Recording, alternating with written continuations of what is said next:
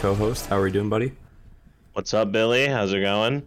Not bad, not bad. Could be better. Could have uh, pulled out the dub here, but uh, still riding high off the Giants win. Uh, yeah, I, to break mean, down I, these these matchups here. Yeah, I, I couldn't agree more. I'm pretty much staring down the barrel of an 0 3 fantasy start, but I mean, I couldn't care less with how the Giants performed this weekend. I'm right there with you. Um, we'll get into that later. Um, as we kind of alluded to last time, the format of this, we're going to go down the line. All six matchups. We are recording during Monday Night Football, so some stuff is left in the air. We kind of ordered it so that way we can kind of uh, get to those that haven't been decided yet. And hopefully, as we kind of record, we get into the third and fourth quarter there, and that picture becomes a little clearer. But um, yeah, you have anything before you we want to get started, or? No, I think uh, after how much bum talk has been going on in the GroupMe this week, I'm right about ready to talk about everybody's matchup. Ready to see some heads roll, talk talk some shit, get it out of your. Oh system. yeah, absolutely. All right. We did hear the uh, constructive criticism from everyone. Not everyone getting uh, the burn they were looking for. So I think the general format we're going to play around with it. But uh, for this week, um, we're going to first talk about the winner of each matchup, go down player by player of their roster, then go to the loser, um, talk about any bench decisions or any mismanagement or potential for future weeks, and then just kind of any closing thoughts, and then move on to the next one. So I am ready if you are, Poe. Yeah, absolutely. Let's fire it up. Cool. So first up, not the most exciting matchup, but we have Rasp versus Travis. Um, this one was pretty much decided Thursday night when Travis went double dud on Thursday. but as we said, we'll start with Rasp and then we'll get into Travis, who is staring staring at a complete disaster of a season. But um, we'll start with Rasp. Start at the QB position. Jalen Hurts um, thought he was a little sloppy throwing in the first like quarter or so.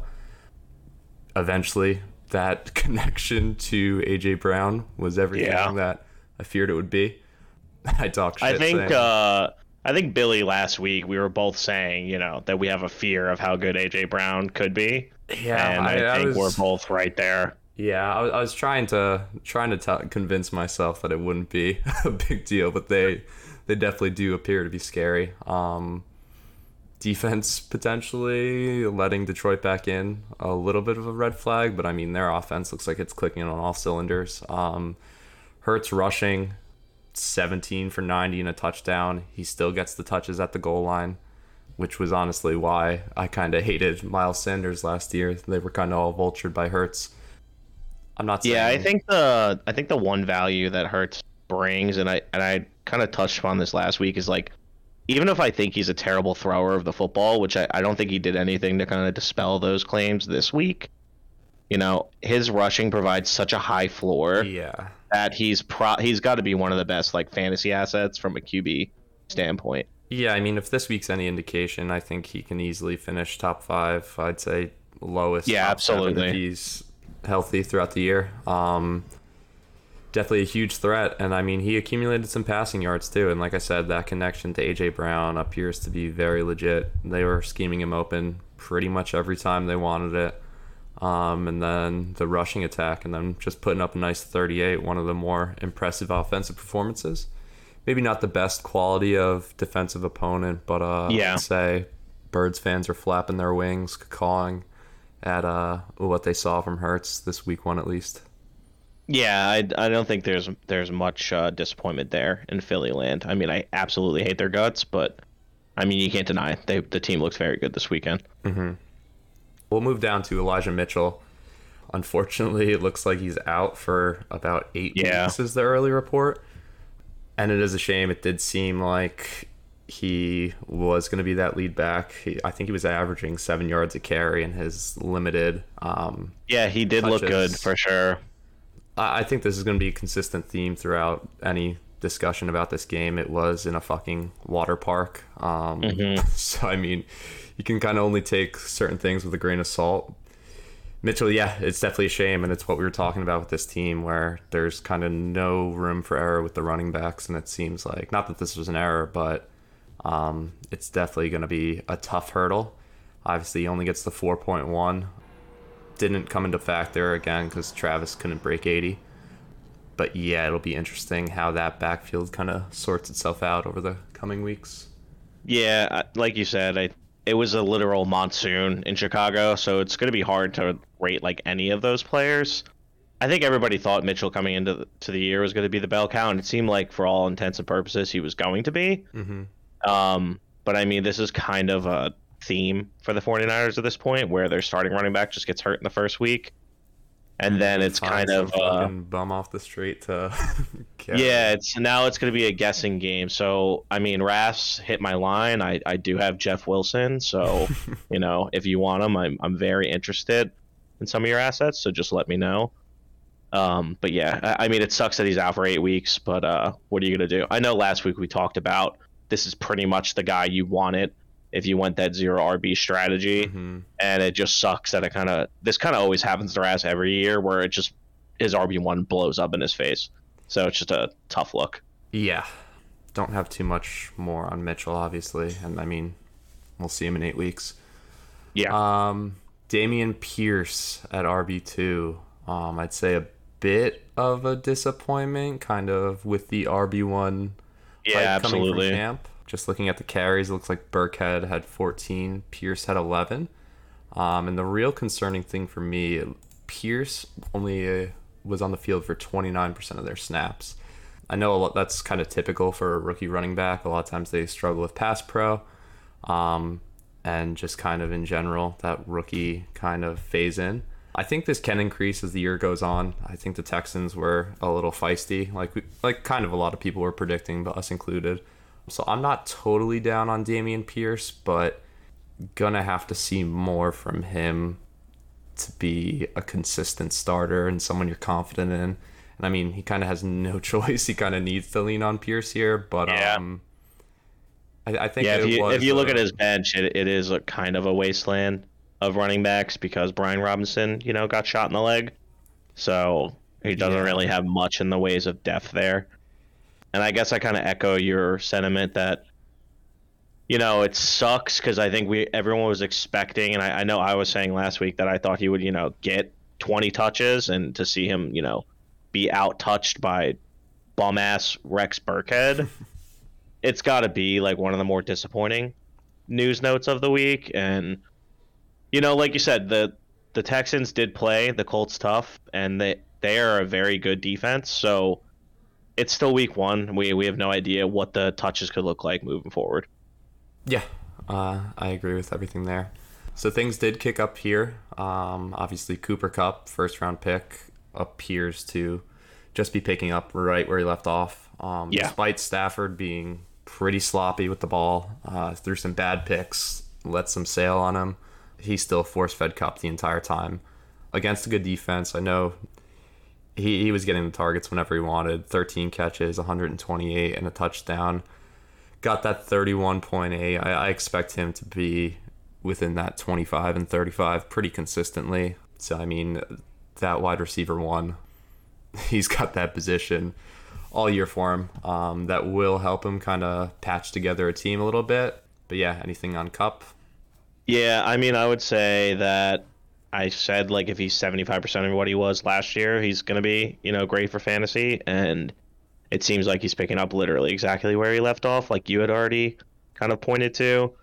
The one thing I will point out, and I know we're talking about Ras first, but if you have shares of Allen Robinson in this offense, you've got to be pissed because I don't think Stafford really looked his way at all this kind of past week, and it seems like Stafford is really just going to be looking Kupp's way. Um, I'd like to see what the offense looks like moving forward, but I, I would think that Kupp is going to be a lock, like you said, for 25 plus a week if he just continues to get that target share.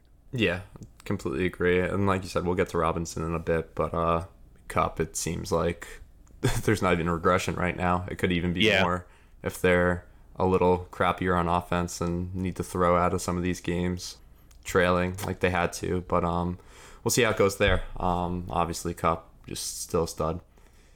Yeah. Moving on to wide receiver two, Keenan Allen. So apparently he injured his hamstring. I'm not really sure Yeah. when.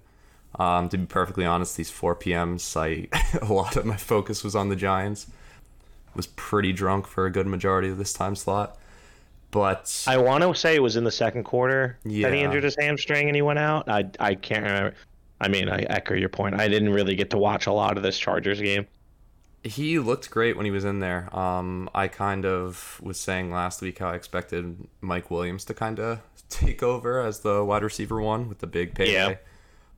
And just kind of being the deep threat, the touchdown guy. It, that did not seem to be the case. We'll get to Williams later, but I mean, even with Keenan Allen down, um, Williams was not gonna eclipse the value that Keenan Allen got in a quarter and a half or however long it was. Um, it looks like as of right now, we're still waiting on an MRI. He might be good.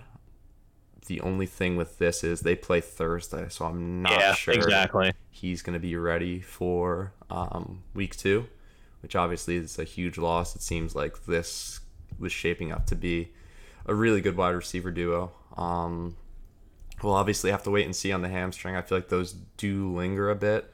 Um, Allen, obviously, uh, maybe not up there in age, but he's played a numerous seasons, so hopefully he can stay healthy for him. Um, it did look like he was Herbert's guy. Herbert did look fucking awesome, so Yeah, he did. um, we'll take it from there, but wait and see.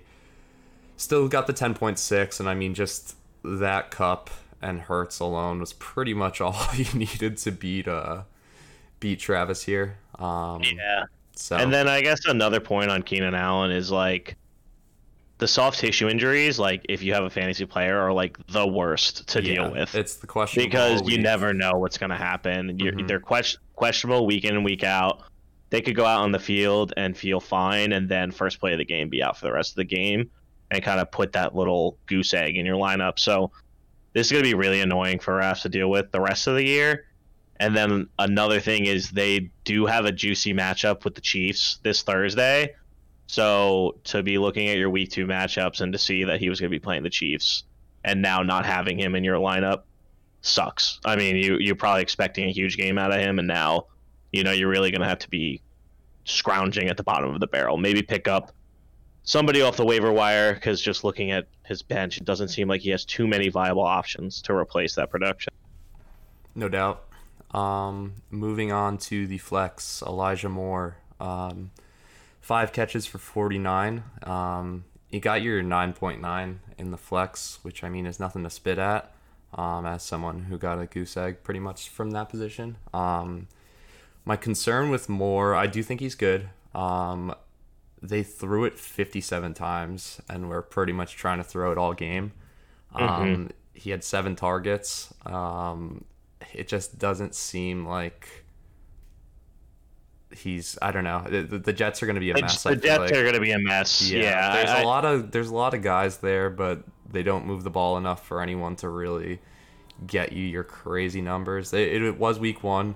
It was Joe Flacco, but it, it, it's going to be tough picking between Moore, um, Corey Davis, like Michael Carter, uh, Breece Hall, who's the Yeah. rookie receiver, um, Garrett Wilson. yeah, Garrett Wilson. I just Wilson. feel like a lot of these guys are going to be hovering around this nine point a lot of weeks. Um, I, I did think that when Moore did have the ball in his hands, like kind of like Tony, like you know, he did look athletic and good with the oh, ball he- actually in his hands. I- yeah. And I think he's a good player. It just sucks that he has Joe Flacco, the statue in the pocket, throwing it to him. Because I mean, Joe Flacco just looked terrible yesterday. Like, there's no ifs, ands, or buts about it. He looked just as bad as he could possibly look. And I think that they're looking at a return for Zach Wilson, not for another two weeks. So yeah, it's not till October. it, it's think, it, it really sucks. It sucks if you're a Jets fan, and this is kind of a double edged sword here for Rass, where he's a Jets fan and he owns Elijah Moore, so it, it's just a kind of brutal week for him. Yeah, I, I mean, it, it sounds like we're down on him, but it is Yeah. to scrape out a win here. I mean, he's gonna have to pick up some pieces here. But I'm I down on him because his team was and good. 125 is is nothing to spit at, you know. Yeah, I'm down on him because his team, like I, I think he has a good team, and it just sucks that week one he's getting fucked by injuries.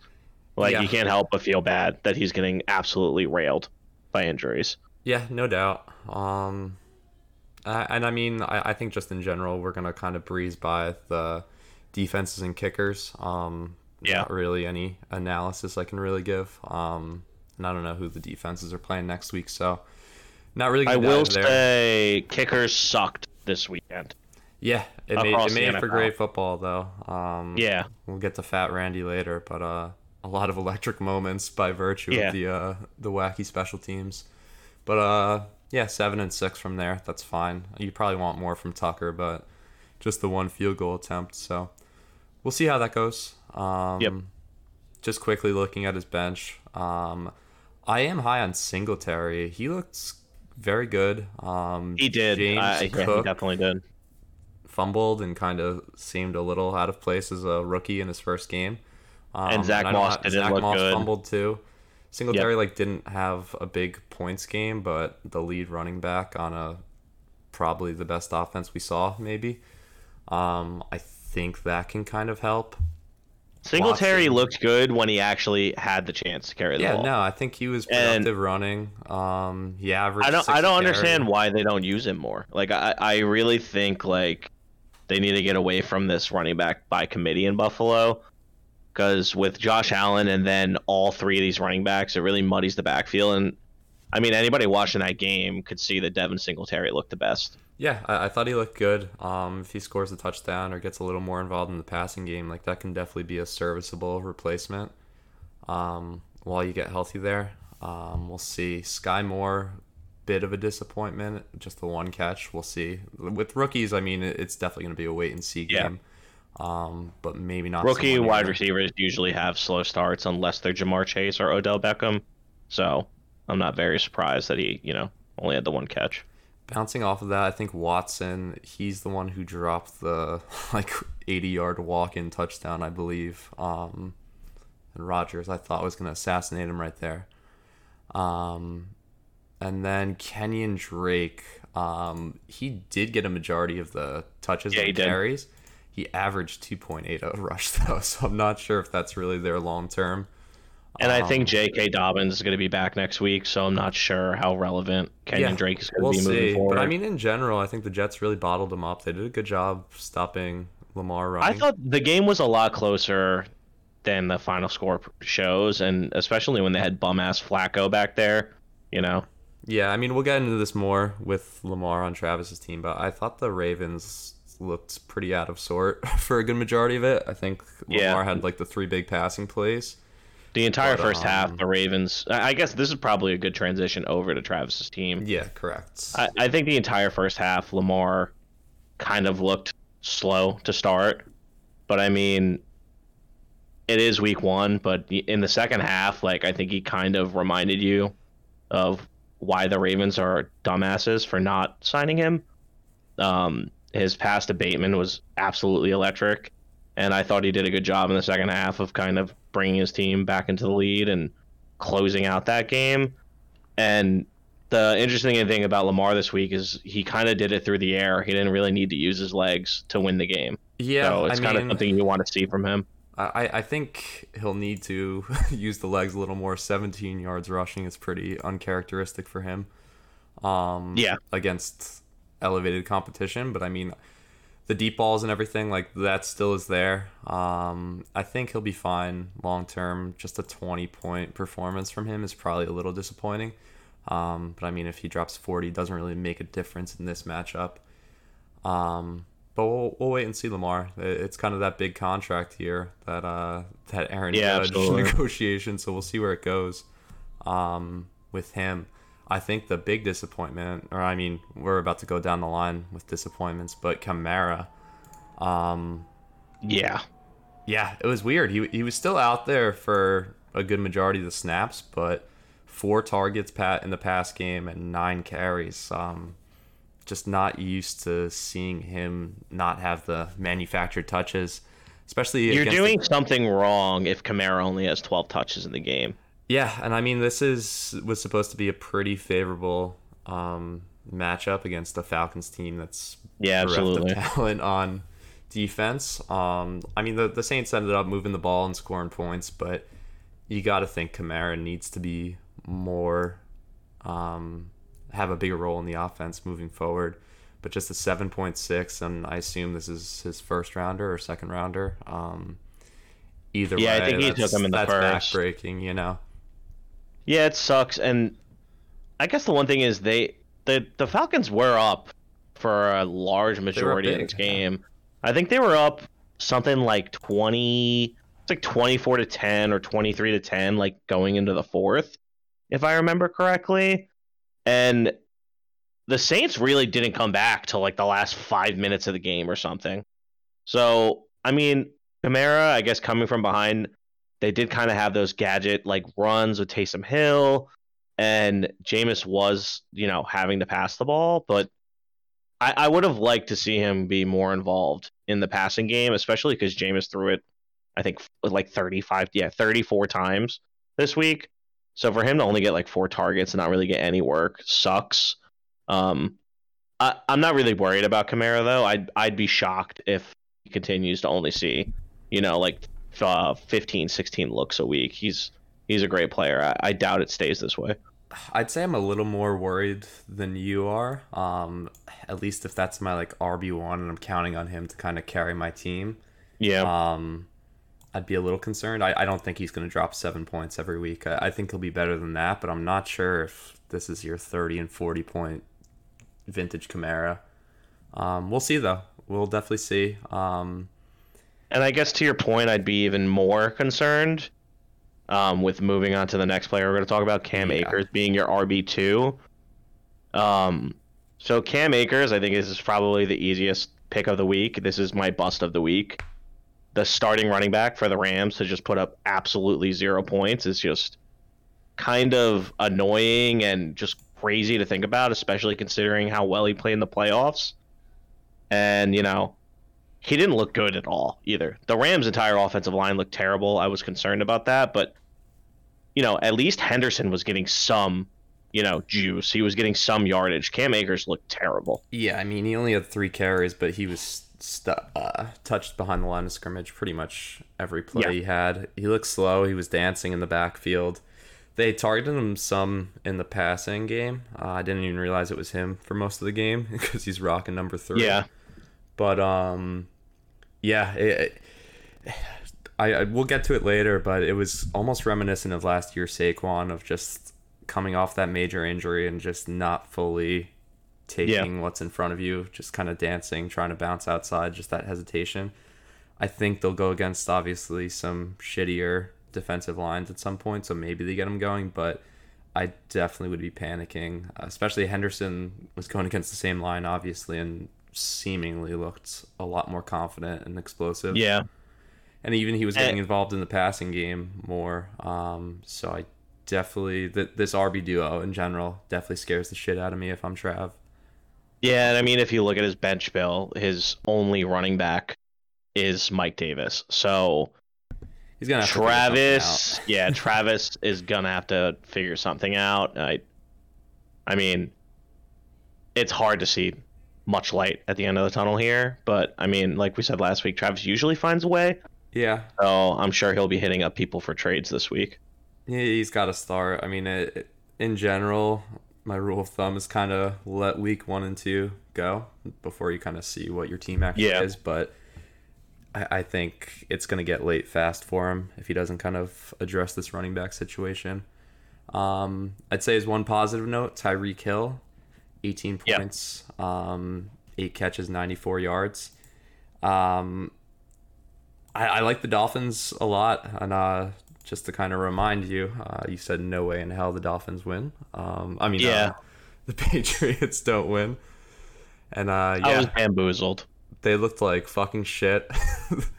Mike McDaniel. They was- looked terrible. yeah, The Patriots looked. Te- they and I mean, what else did you expect from a Joe Judge and Matt Patricia ran offense though? Did you I mean, I Joe expected them to be a lot better. Did you see Judge with his full hoodie sweatsuit in 98 degree Miami weather, just sweating that like sounds a like fucking that- putz? just Yeah, it sounds like that clueless. fucking idiot mouth breather. I'm not surprised. I mean, I guess I expect just more out of the Patriots, but this is like the beginning of the cracks, like beginning to show. I You mean, they know, it is week a little one. last year. The, I know they made the playoffs, but I mean they weren't on the same tier as those top AFC. Yeah, they teams. they definitely weren't. I mean, it, I'd definitely be concerned as a Patriots fan. and Um, not to get not to get away yeah, from we're, we're Hill, though. completely getting sidetracked. Yeah, but, uh, yeah, Tyreek um, Hill. Tyreek Hill, yeah. I mean, my one point, I don't really have much to say about Tyreek Hill besides, you know, you got to be happy that even with noodle arm Tua, he was effective and he did have 12 targets, so he's clearly the number one in that offense. And then on top of that, you know, he had he didn't have the touchdown, he still had a good game, and Tua was able to support both him and Jaylen Waddle to have a good game. So if you have shares of the Miami offense, especially these pass catchers, you got to be a little happy.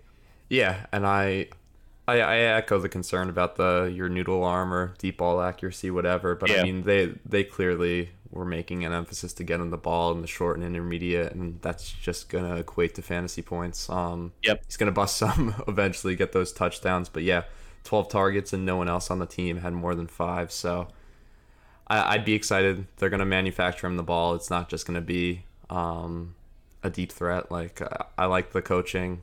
They're gonna scheme him open. I I'd, I'd expect a big year from him. Obviously, probably not as consistent as he's gonna be with the Patrick Mahomes, but uh, I think Tyreek Hill can be a pretty consistent, very good starter, borderline wide receiver one.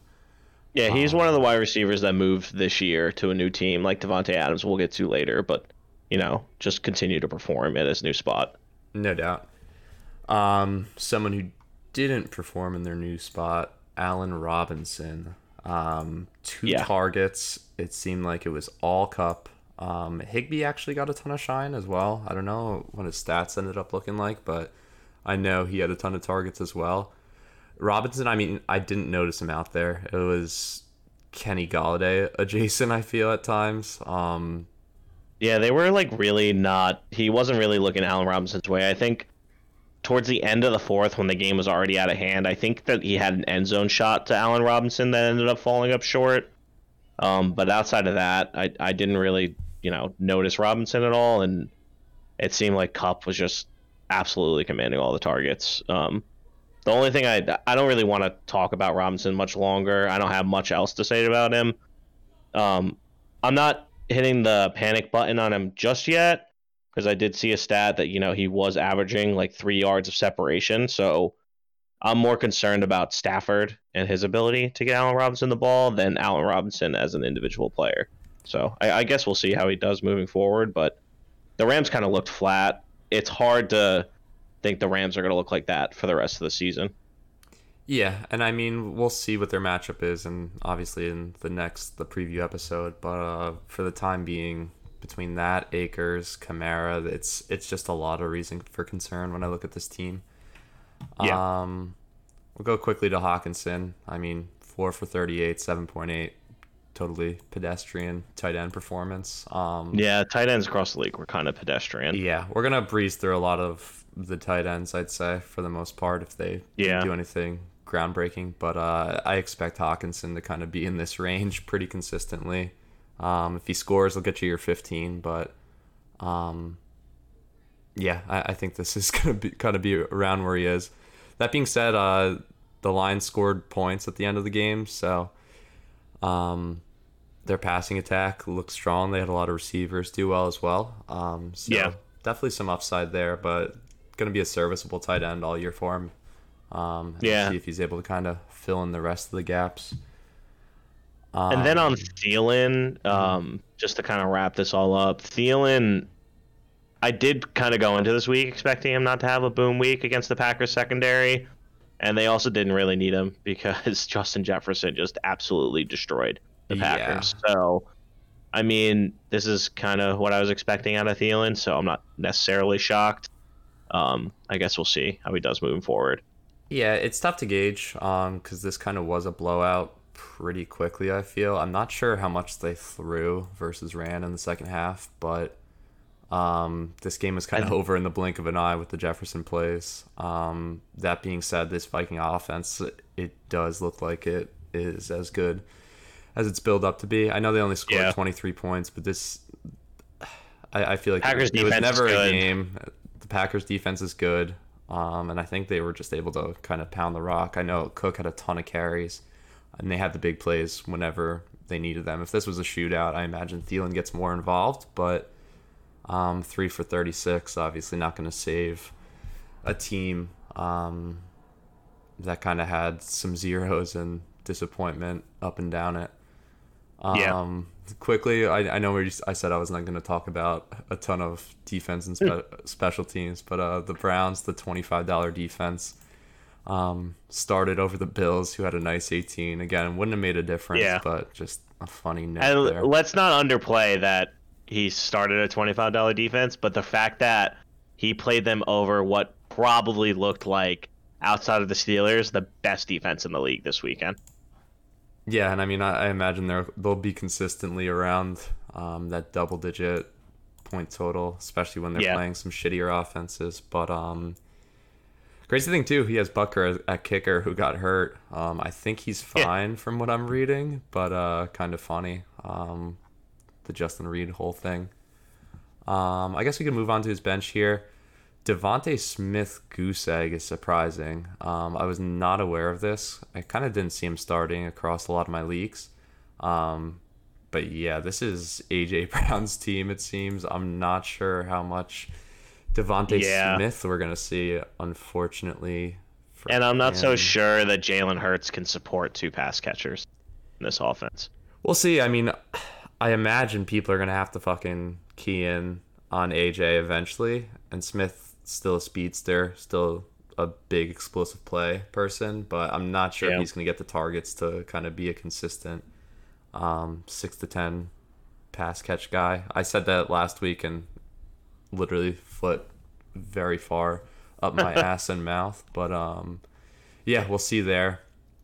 Jakobi Meyers, just a meh ten, maybe a flex play. I hate. He did have a pretty- but He had a pretty sick catch on the sideline where he went up and got it um, from a terribly thrown ball by Mac Jones, by the way. So that's about Mac my Jones highlight of Jakobi too? Did I kind of see that or no? Yeah, he's got a he's got a back thing dealing with like back spasms. Yes, I mean, I wouldn't really count on that to be a, a substitution that's going to turn it on. Honestly, I'd probably just ride with Robinson again next week if I'm him. Yeah. Um, Dobbs or Dubes, whatever the hell his name is, just all the Packers receivers. It's it's hard to take anything from that Packers game. Yeah, The main receivers thing by is it committee. seems like no one's gonna be the elite one. I imagine obviously they'll score more points, be a little um, more productive down the line, but I'm not sure. It, it, it's a wait and see on these Packers receivers if there's going to be one that kind of emerges um, as the guy. Julio, And then next, yeah, Julio looked. I mean, it was over early yesterday, but Julio looked good. I mean, he he looked pretty good, and he had that one drop. Uh, I think it was in like the maybe towards the end of the third quarter where he kind of dove for the play. And I, I think if he has that catch, you're talking about four for almost 100 yards for Julio in a game where the Bucks were kind of comfortable with a lead and running the ball the entire second half. So, I mean, I don't know if you saw what I saw, but Julio did look like a little bit of a return to form, or at least he looked a lot better than he did last year in Tennessee. I got to be honest, and uh, just between you and I, I didn't watch a second of the Sunday night game. I blacked out extremely hard after the Giants. I just Yeah. spent the next three hours just watching press conferences and stuff. Um, Ooh, I didn't know um, Dak, Dak was hurt until this morning. Um, so I'm, Courtland Sutton, sorry, sorry, alert. good. Courtland Sutton just had a catch for 18 yards. so where's that and put that other matchup? It puts uh, Proc up by 0.38. It just updated. He's up like two points. Oh, he had another. Sorry, there we go. Another. Now it looks like Proc, um, barring uh, Jamison Crowder esque fumble, won his matchup this week. Yeah, I mean he's not gonna. He'd need like a handoff and it be a fumble, but so yeah, happy that that one's decided. So we should have most of the action done as we go through these, which was the goal. So great, Yeah, great by us. Good to know. Um, Anything else you want to talk about specifically about Raph's team this week? um, no, I I think Yeah. I, I think it has the pieces. Hurts, Kupp, um, Keenan Allen if he can come back, and then if he can figure out some things. Um, Yeah. Nothing else to highlight on his team, I would say. Yeah, looking up and down, no one else I really want to talk about. Okay. Um, Maybe let's move on. Who do we got next? Yeah, let's move on. Let's do me and Kurt. Okay. Um, so we will start with Kurt. Massive performance from his team. Um, Josh Allen looked phenomenal. Uh, he even had the the turnovers early, and it's it just didn't matter. I was kind of hyped, holding on to for dear hope that he would have a somewhat pedestrian game, and then now it's a it's a 31 and a half. The rushing touchdown. Um, all that shit about them not using him as a rusher. They were up fucking 21 still running bootleg with him, so I don't think any of that is true. Um, he he has a is a real shot at being the QB one, as kind of most people expected. But I mean, if he's healthy, I'd say his floor is like QB three. Um, just a stud there, which should come to no one's surprise. Yeah, I, I was kind of getting some fucking shit in the GroupMe about that early in the game on Thursday, and then Josh Allen just exploded and proved why he's like an MVP level quarterback. I don't really have much to add. He he just looked amazing. Yeah, I mean the the Bills are going to be a force all year. Um, Absolutely. anyone you got on them has a good good chance to score. Um, they just move it up and down the field. Um, Swift looked incredible as well. He was busting Yeah. long, busting long, uh, long runs. He got vultured twice by Williams too. Otherwise, he's looking at a forty burger. Um, he only had four more carries than Williams, and Williams getting the goal line touches is maybe a slight thing to keep an eye on. But I mean, he averaged 9.8 a carry. Williams averaged 2.8. So I mean, Dan Campbell should figure it out relatively soon that Swift is the elite option there.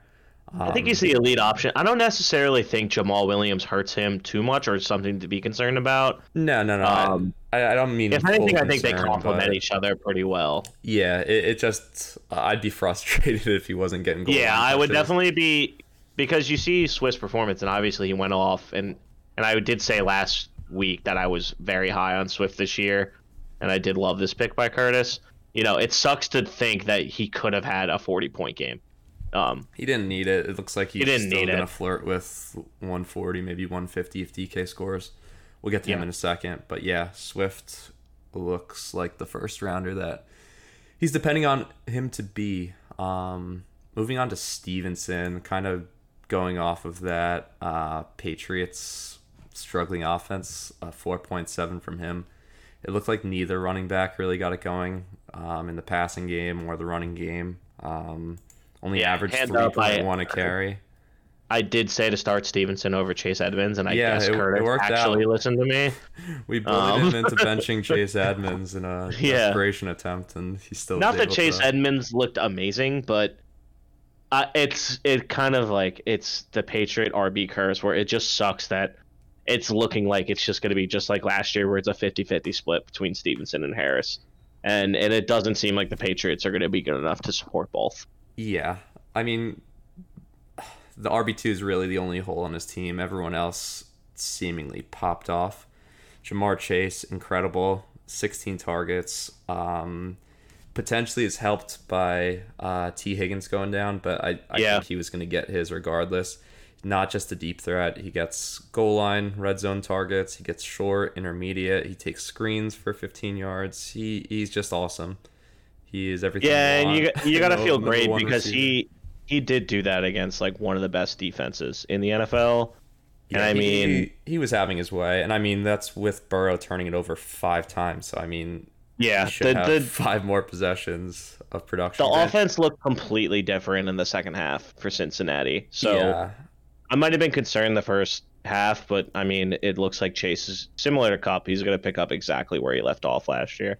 yeah, I I think he'll be awesome, and I, I don't imagine too many more five turnover games from Burrow. Um, pretty much a fluke, and he still had 29 points. So Yeah, I would love to spend more that. time talking about him, but it's like, what else can you say besides he was just great? He was awesome. yeah. Yeah, And I mean, moving on to AJ Brown, this, this was just a rough 1 p.m. when seemingly no one else was moving the ball. It seemed like red zone was just AJ Brown, Ja'Marr Chase, AJ Brown, Yeah. Ja'Marr Chase, just bouncing Every- back and forth.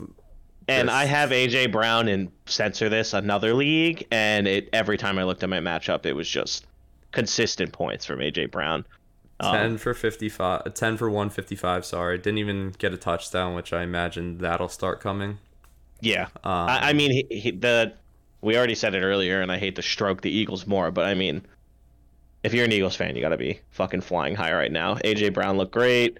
The Eagles' offense looked great. The defense, eh, whatever. But I mean, Curtis got to feel great, feeling like he's probably got a potent the potential QB one along with you know two wide receivers who could end up in that wide receiver one spot at the end of the year. yeah 100% um dawson knox kind of dudded for him. Not terribly concerned. I mean it's a tight end.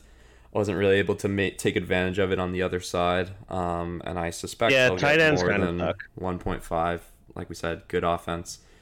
If Although I will say- with allen it's a nice stack but yeah go ahead. I, I don't I don't think I don't think Dawson Knox is really going to turn it around, and I think it's like if you uh, obviously you watch the Bills game, but it seems like they have a litany of options to throw the ball to. So if it's not Stefon Diggs or Gabe Davis as their top two options, Isaiah McKenzie and Jamison Crowder were kind of getting a lot of work Yeah, I across the middle of the field and and underneath. Those are slot guys. I, I wouldn't say that really dips into Dawson Knox. So I, I think they can kind of do whatever the hell they want on any given Mhm. week. If, if they see a matchup, they'll exploit it. I think Knox is fine. As, as far as turning it around, like, I, I don't really know what turning it around looks like. I, I think he can easily be a top 12 tight end and therefore very startable. Um, obviously, Yeah, I think a last- disappointing week, but I, I wouldn't. He did have some huge weeks last year. Yeah, I mean Um, that's, I that's guess the we'll nature of the position. Like you're gonna have some ones. Um, it didn't hurt him at all. He with a dud from RB two and tight end, he still is gonna put up 140. So I personally wouldn't be concerned there, but um, we'll see what happens. Moving on to DK, um, he's already having a better game than I kind of expected. Five catches for 20 yards. We're only in the third quarter here. Um, that being said, it's nothing down the field. These are check down. Yeah, it, and and the crazy thing about it is Geno Smith right now is going downfield to his tight end and his third string wide receiver. Um, but I mean, hey Bill, I did tell you that DK Metcalf is a force for Geno Smith, so I mean, I can't imagine he's gonna continue to have such a low yardage for the rest of this game, or at least moving forward.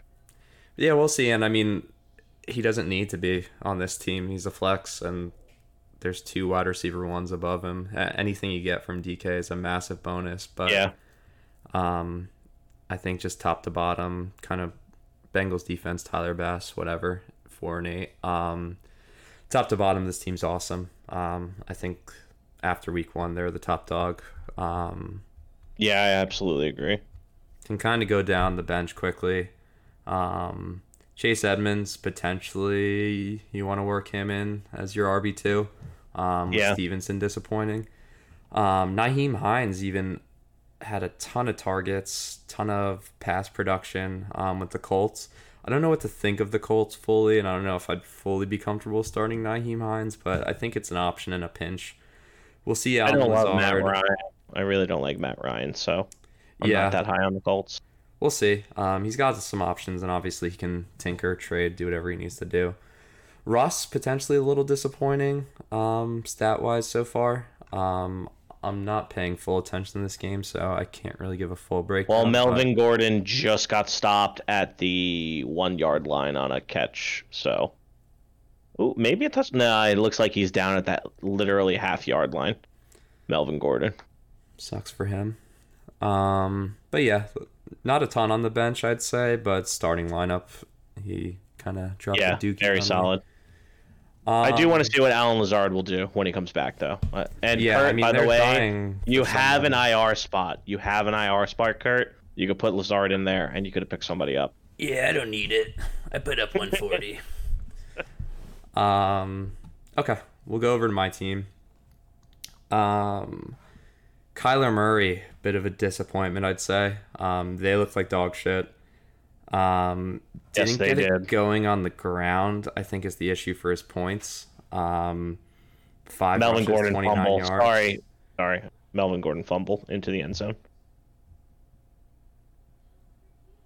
Ugh, brutal. Gotta hate to Um, be the guy that owns Melvin Gordon. But yeah, uh, Kyler, bit of a disappointment. I'm a little nervous because I mean they were down in the early. Uh, I expected him to just kind of reap up some garbage time, and it just kind of never came.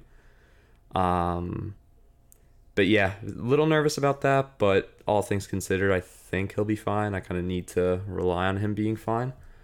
Um, I, I Uh, didn't love Murray coming into kind of this year with all the offseason bullshit. And I was talking about last week how I, I'm not a big believer in Cliff Kingsbury. So, I mean, I kind of echo your sentiment that it's, you know, I would be a little concerned, especially because it's not like the Chiefs have a world beater defense. So, like you said, you would have expected some kind of garbage time points to yeah, hold him higher. we'll wait and see. I'm not sure who they're playing next week at the moment. Obviously, like I'm gonna ride him, and then if I need to figure out quarterback, I need to figure it out. But um, too early to pull the plug. But would have liked a little more than 20 from him. I can't imagine you'll find anybody worth streaming that'll put Yeah, up no, points than Kyler. Anyways, I think you're It's not- probably good with him. In general, I think my sentiment, I, I have some holes. Uh, I'm not mashing the panic button really. I think I went up against a good team. I scored kind of middle of the pack um, with duds. So um, we'll go player by player though. Uh, Fournette, I thought he looked good. Uh, Yeah. Again, I didn't watch a second of the game, but stat wise, um, I, I think he had like a s- 111 yards in the second half, if I remember correctly. And I mean. I, I expect them to kind of do that to teams, just get out to a lead and run the ball. Um, there was kind of bullshit about him being overweight and not being in shape, and then also them trying to limit his carries. But looking at the box score, he had a majority of the carries, ran for a shit ton of yards, and then kind of similar with Chubb, what we're coming up with, but just no touchdowns. So that kind of prevents your big game. But 15.7 Yeah. on a week when he didn't score, like, I'll live You got to be that. happy too, because uh, my main concern, I mean, if you didn't watch the game, but was the Bucks' offensive line, and you know, for him to run that well behind that line is pretty good, especially because Brady was kind of getting bullied on the edges, um, and their interior line didn't look too great. So for Fournette to have 127 yards against like a better defensive front in Dallas um, is probably good signs for the future. Um, yeah, I, I thought Fournette looked good from what I watched last night. And kind of same with Chubb. Like I'm well aware it's going to be a two-headed backfield, but I mean he still got his fair share of carries. 22 carries, average 6.4, um, 141 yards. Again, just no touchdown. we got vultured a couple times by Kareem Hunt, and I mean that's just going to be the theme of the year. Um, but if his Yeah, floor, if his good. floor is just getting a shit ton of yards and he doesn't score every week, um, we'll see how it goes there. I, I, I like both of them long term. Um, Yeah, you definitely have a solid. I, I, I was definitely concerned about your RB duo going into this week, but after seeing them perform, like my main concern for Fournette was the line, and then my con- main concern for Chubb was really just like how is he going to play with Brissett. But it seems like the Cleveland offensive line is so good, and he's just so good that he's just going to continue to give you value. You would just love to see one of those Kareem Hunt touchdowns go his way. Yeah, and I some weeks they will, you know. Um, Yeah. Not panicking with either one of those. Um, but yeah, Jefferson. I, I took some flack for taking him over McCaffrey, and it looks like he's going to be the number one scorer of the week. Yeah, this is your moment, Bill. So please bask in. No, I mean not much to bask in. Um, a nice thirty nine point four. I'm definitely amped on it. I all the shit about the Vikings offense appears to be true. Um, he's saying he's he's saying that he's going to be the unanimous one receiver um, this year. He, he says yada yada all the shit about Kupp being open and now that being him um, against a good defense. And I mean, he didn't really have to play four quarters of air raid offense. You know, kind of got it all done in the first half. So I I expect big things from him all year. Um, I think he'll Yeah, be great. he, he looked great. I mean, if I were you, I'd be absolutely roster baiting to the fact that you took the risk to take Jeff- Justin Jefferson. What was it, the second overall pick? Like, it's not too much of a risk, but to take him, I think everybody was thinking it was kind of surprising that he was going as the wide receiver one over Kupp this year. And it's nice to see kind of week one that like it completely proves itself out. I mean, obviously it Yeah, still it- is only week one. It's only week one. you gotta love but- the performance against a great defense in Green Yeah. Bay. it's trending towards working out, especially if my running backs can kind of um, pick it up a little more. But um, then it kind of gets ugly for my team, I'd say. Well, I Um, wouldn't say that. I mean, Rashad Bateman, because I, I mean, that's who we're going to next year, right? Yeah, Rashad Bateman, he had the the one TD he did have, he absolutely burned the Jets corner, and like that's kind of who I think Rashad Bateman is, like, and it could be. I just I wish that they would go his way more in in this Ravens offense. yeah. It scares me because it was just the one big play. He only had the Yeah. two catches.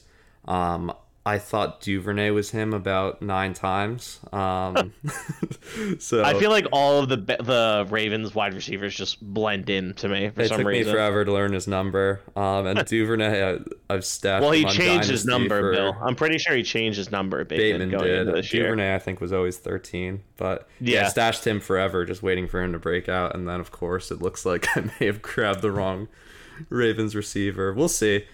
Uh, like I said, Lamar, I don't think, in general, their offense wasn't really ticking a ton. No, Um, it wasn't. Also, Sauce Gardner had a great game as well. I'm not sure if they were even locked up uh, against each other. Um, I know it wasn't him who got burnt on the touchdown. Um, so we'll see. Um, not not a not a backbreaking performance. The 13.9 um, would like more volume, and I think hopefully we'll get it. It is just nice to see that he is the deep threat, um, at least on the one play. So not going to really die on any hill in particular, but um, Mm. I, I I don't hate the the Bateman performance. Moving on to Kyle Pitts, I, I think this is what really kind of sunk the matchup. When I saw the 1.5 from Dawson Knox, I fully expected Pitts to just be a major um, Yeah. advantage there, and it just kind of didn't come. They tried throwing him the ball. Um, him and London were tied for the most targets, but just two catches, 19 yards. Like that's that's not going to cut it from someone I took. and he's he's not going to be that all year. I mean, I it not. sucks. it sucks to spend a premium tick uh, pick on a tight end because I did it last year with Kittle, and he kind of underwhelmed. But I just think it's kind of a fluke week. Like you said, he did have seven targets.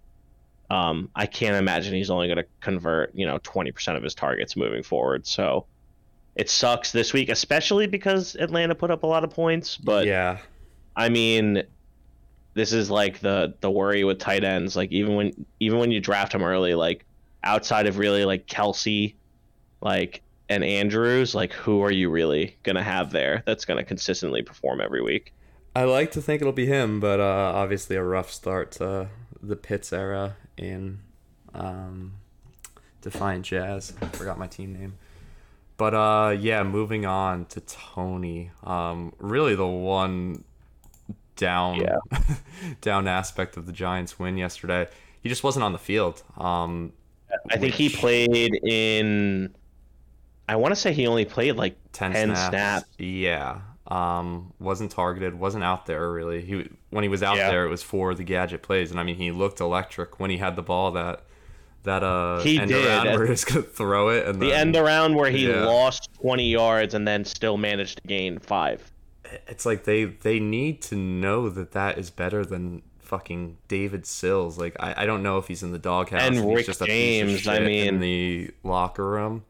But I I'm don't think so because it, it doesn't seem like there's any news coming out from Daboll in re- regards to that. I mean, he was playing his music and shit in the preseason warm ups and shit like that. I'm And, And I mean, Daboll in the- traded him. They could. They said they Yeah, weren't going to trade him. I- Like these these Richie James targets, these manufactured touches, like all these other guys were having.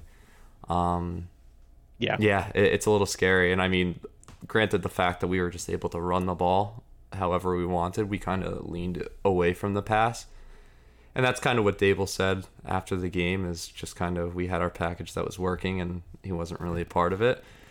Definitely something to monitor though. Uh, I am a little afraid. Um, just in general, I got to figure out this flex, but um, we'll see. I, I, I still think it's there. I, I hope they're able to implement him. I think he's too talented to not be a part of the game plan moving forward. But, But I mean, it's far from an Daboll- auto start from him moving forward. in his press conference too, Daboll really didn't give a vote of confidence towards Tony. So that also would concern me is that he didn't exactly go out on a limb for Tony. He basically just said that he wasn't a part of the game plan this week, but he could be next week. So I guess we'll see.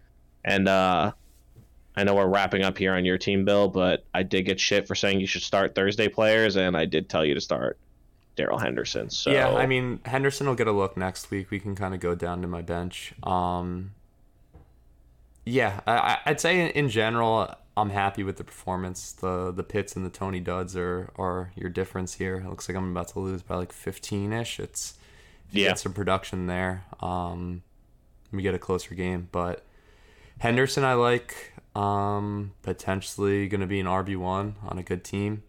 Other than that, it's kind of rookies. Pickens disappointed. Lawrence looked pretty bad as well at times. Um, and then I'm waiting. he looked a little lost out there, Lawrence. Yeah, he, he, kind, of seemed disappointed me. I, wa- I wanted more from him. Um, he wasn't playing a bad fan. defense. Yeah, but he he did not look. It kind of same thing as last year. He just doesn't look like the guy he was touted as being. Let's see if Doug Pederson can maybe turn that around because I think Doug Pederson is a little bit of a better coach than he might get credit for. Yeah, Uh, he's, a, we'll he's a wait and see. Um, I'm still gonna ride with Kyler moving forward, but uh, yeah. Other than that, it's kind of rookies and injuries. So Yeah, I think after this, I think the one thing you should be looking forward to after this Kyler performance is that it seemed like he was missing DeAndre Hopkins in the lineup. So if you can get DeAndre Hopkins back later in the year, it might be a huge boost for your team if you're kind of in the playoff hunt in the second half of the year, or if you're, you know, getting geared up for the playoffs, it would be a great stack to have considering the kind of hole at your flex position right now. yeah, hundred percent. Um, but yeah, that, that's that's pretty much it for me. Yeah, I didn't have anything else to add on this matchup. If you want to move on. yeah, let's get over to you and Wells. Uh, Wells definitely looking forward to this after we kind of poo pooed his team. Um, a great performance. I think he's the second highest scorer behind Kurt, I want to say. Yeah. Um, Mahomes, awesome. Doesn't give a shit about no Tyreek, him and Andy Reid. I don't care who the hell I mean, else it- is on the field. 360, five touchdowns. The game was over instantly. 35 burger from him. Just the man.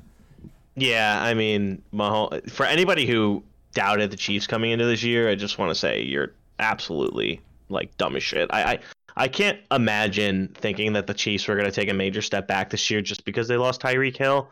Um, I think people were really down on Mahomes last year, even though his average season was better than 99% of the quarterbacks in the NFL. Um, so, I mean, I don't really have much more to say about Mahomes besides, you know, he had five passing touchdowns and he probably could have had seven or eight if he if they were really putting the foot on the gas. So we'll Yeah. see. Um, I, I think he's probably gonna continue to be Mahomes, and we didn't touch on it, but Bill, this was your matchup of in the week. I don't think it necessarily disappointed. Um, it really just came down to like a few plays here and there. Yeah, we'll we'll get to both sides, but uh, overall, I think two strong teams here. Um, Montgomery was probably the only thing we were right about, but again, that was a water park Yeah, they were playing in. It's hard to Um, take anything serious from that game because it was a and and you know it, it was a legitimate monsoon in Chicago. Um, it is concerning because Khalil Herbert did score in his opportunities, but it seemed like Montgomery is still going to be a big part of the of the Bears offense this year. Yeah, so I wouldn't be too scared. that I'd say would be the one con on this team is just um, Herbert went nine for forty-five, and then Montgomery went seventeen for twenty-six. But again, I'm not going to crucify him for not running um, rampant in just bullshit conditions. Granted, I mean that's his home stadium, so we'll see how how much more he has to deal with that. But um, just an eight points from him didn't end up costing him at all. Um, we'll get to the rest of the running backs later, but uh, I mean, just the general Yeah, theme. It seems And like to go we- back, uh, sorry, I, I didn't mean to cut you off, but to go back on Montgomery because I, I think we should further drive home the point that he is still a focal point in the offense. He did get 20 touches, and I mean, Yeah. what you'd probably love to see if you're a Bears fan is like, yeah, it's a monsoon, and you could say, you could throw everything out about this game, but the 49ers come into this game being known as like one of the teams that can run the ball. That's kind of what Shanahan makes his mark on is being able to use all of these different running backs, Deebo Samuel, and running the ball down the throat of the other team. So for Chicago to go out there and win in these conditions against a team that's you would think would have the advantage in the running game, I mean, you got to feel pretty good as a Bears fan too. And, and if you're a Montgomery owner, you got to feel good because yeah, we shit on him last week, but he did get 20 touches. Yeah. So even though Herbert was a little bit more efficient, like he's clearly a large part of this game plan. No, 100%. The the touches are very significant and then I mean, we'll go through the rest of his team, but just pointing it out as the one slight disappointment, but I mean, 8 points isn't going to kill you. Um Yeah. From a running back especially because Miles Sanders 18.5. Um, my big beef with him last year was just he never got the goal line touches. It was always Hurts or fucking Boston Scott or uh, what the fuck's his name Gainwell. Um, he had yeah. I mean, touch. they also look good this week though. I mean, well, like you said, like it's good to see Miles Sanders, and I was actually talking with Wells this weekend. We were texting each other back and forth Cute. like we do every year during our matchups, and yeah. like it was good to see Miles Sanders actually be used because he's actually good at football. So I was always surprised that like the Eagles didn't use him more in the running game. Yeah, I mean, just this this week in general uh, was me punching air. Just my last year team of Saquon, Sanders, uh, fucking DK, Mike Evans, like all the all the shit that I wanted last year is seemingly fixed and working at least in this one week sample size. Um, yeah. Only thing with this too is they did have four different rushing or four different TD rushers. So who knows if Sanders kind of gets the touches um, moving forward. But I mean, they moved up and down the field, 96 yeah. yards. He was involved in the passing game. He appears to be the one on a good offense. Um, if the touchdowns don't always come, they don't always come. But 18.5, you take that any day. Um, and it looks like he potentially got a steal at the end of the draft. Um, yeah, he was a very efficient with his carries too. He had 7.4 yeah. yards a carry. So, I mean, Wells is definitely deserves kind of like a an extra yeah. lap around the bases for how we kind of shit on his 100%. running back game this this week. He's Joey Bats uh, bat flipping on us. Um, yeah. Davante Adams, awesome. Um, I yeah. didn't expect really regression. Um, I didn't. yeah, neither did I. This good week one, I'll say. 30.1, 10 catches, 141, and a touchdown. He had his patented at the goal line, just auto beat the guy, get the touchdown. Um, it seems like he's going to be a major part moving forward. The offense literally went with him. I'll say in general, the Raiders, everyone besides him, pretty disappointing, but that doesn't yeah. really matter. I think he's going to get his consistently. There's no one that, no corner that can really stop him. Um, I think the Raiders are going to be involved in a lot of these high scoring. Granted, this one wasn't super high scoring, but in general, these back and forth passing AFC West games are going to be um, consistent on his schedule. Um, he looks awesome. The connection's there. Um, I, I, imagine him finishing top five pretty easily. Yeah, I think that Davante Adams, like I did say last week, I was like I was surprised he was going after guys like Justin Jefferson and Cooper Kupp and and Ja'Marr Chase saying like you know he is like that echelon of receiver, and he was going kind of like beginning of the second round, uh, late first. Um, yeah, I, I think Davante Adams, like you said, he's going to be a top five wide receiver again this year. It doesn't seem like it matters who's throwing him the ball. Targets too. I, I, don't think I saw anyone with more than that. Yeah, that um, is a little um, concerning for the other pass catchers on the Raiders because I think we talked about last. He, he doesn't give. No, no, not at all. Yeah, not at all. So it sucks for the other guys, but if you have Davante Adams with like exactly what you want to see, it seems like him and Derek Carr didn't miss a beat from when they were in college together. But my guy Derek Carr has to be better. I mean, he he was not good in the we'll first half. Last Corey, I, yeah. I was I was cracking up at him. Yeah, he was not good in the first half. I mean, granted, he was going against a very strong defense, um, but he does have to be better. Um, we'll, we'll see. But I mean, I, I don't have much more to say to, about Davante Adams besides he's you know the stud that you hoped he would be. Mm-hmm. Uh, moving on to Deebo, only twelve point six, but I'd say my major concern about him not being one not being wanted to be used that was a horrible sentence as a running back um completely out the window they were yeah every time they went to there wasn't a ton of highlights for them on offense but every time it went over to him, there was some sort of pitch play, some sort of sweep. Like he, he was getting the ball in the backfield. Only the two catches. Um, but again, the shitty conditions, I think he'll be fine production wise. I imagine him to average more than this. One concern, I I think Lance was fairly shaky, so I'm not sure how much if he'll be Yeah. consistent air threat. Um, but it doesn't It's- really matter. He's yeah. he's an explosive player. They manufacture the touches, and I mean, I think they're gonna try to make his job a little easier. Um, Lance meaning. Um, so I, I I think this will probably be one of Deebo's worst weeks. Um, if I had to Yeah. guess. It's hard to Um, put any like real value on the yeah. pass catching situation in Chicago because just you, I don't know how you can throw in those conditions. You know. Yeah. Um, So- but yeah, that looks to be a, a very legit one-two punch. I imagine he's more so in the twenties moving forward.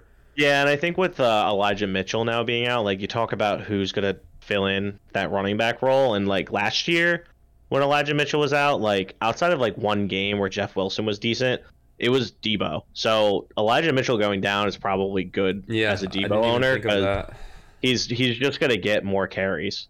So I, I mean, I was shitting on Wells because I was like he only had the one run for a touchdown, but I mean with a Mitchell out now, he's probably gonna get a lot more work. No, uh, I agreed. I I honestly didn't even consider that. Um, but yeah, I, I think this is a very powerful receiver duo. Yeah. The one weird thing, the Gesicki one catch for one yard. Um, it's weird that kind of seemingly like a mismatched wide receivery tight end kind of wasn't able to get more involved.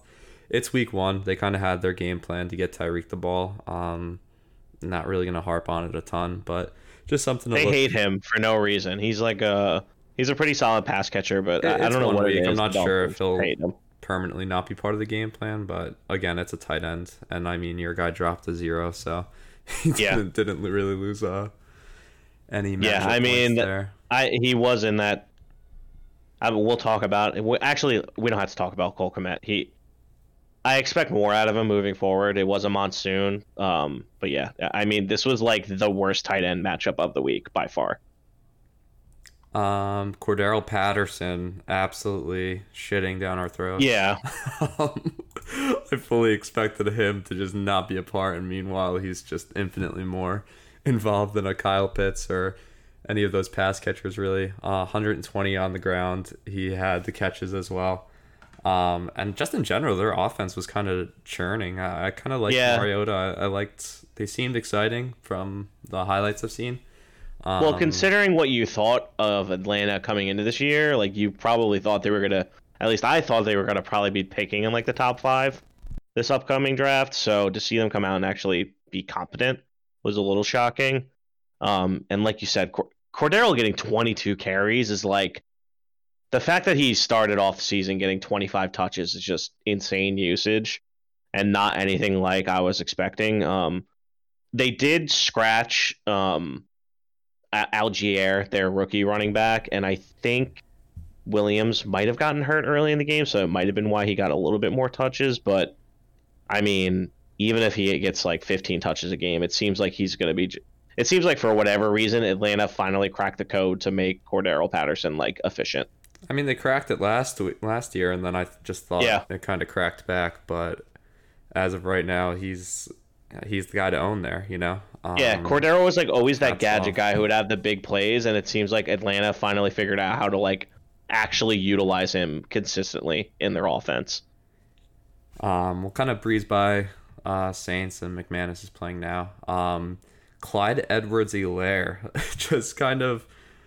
It's just funny that we, we kind of poo pooed Wells for having no running backs, and he might have not the best duo, but like as far as depth, He has the he's best got depth four or the running five backs, guys probably. that can start. Um, Yeah, I, I think I've already, you know, intercepting calls from Rasp to Wells this week. So I would not be shocked if Wells Wells takes a patent and kind of uh, trade and, and bleep this, trade rape, and just get someone this week.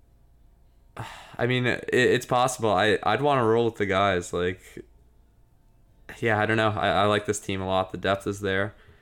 Moving Yeah. through, Robert Woods disappointing. I mean, Tannehill was kind of doing whatever he wanted throwing wise, and he only had the one catch. Rogers obviously a disappointment. Don't expect that to be consistent. But DJ Chark, really nice game. 452 and a touchdown. And just these Lions Yeah. pass catchers in general seem to be somewhat legit.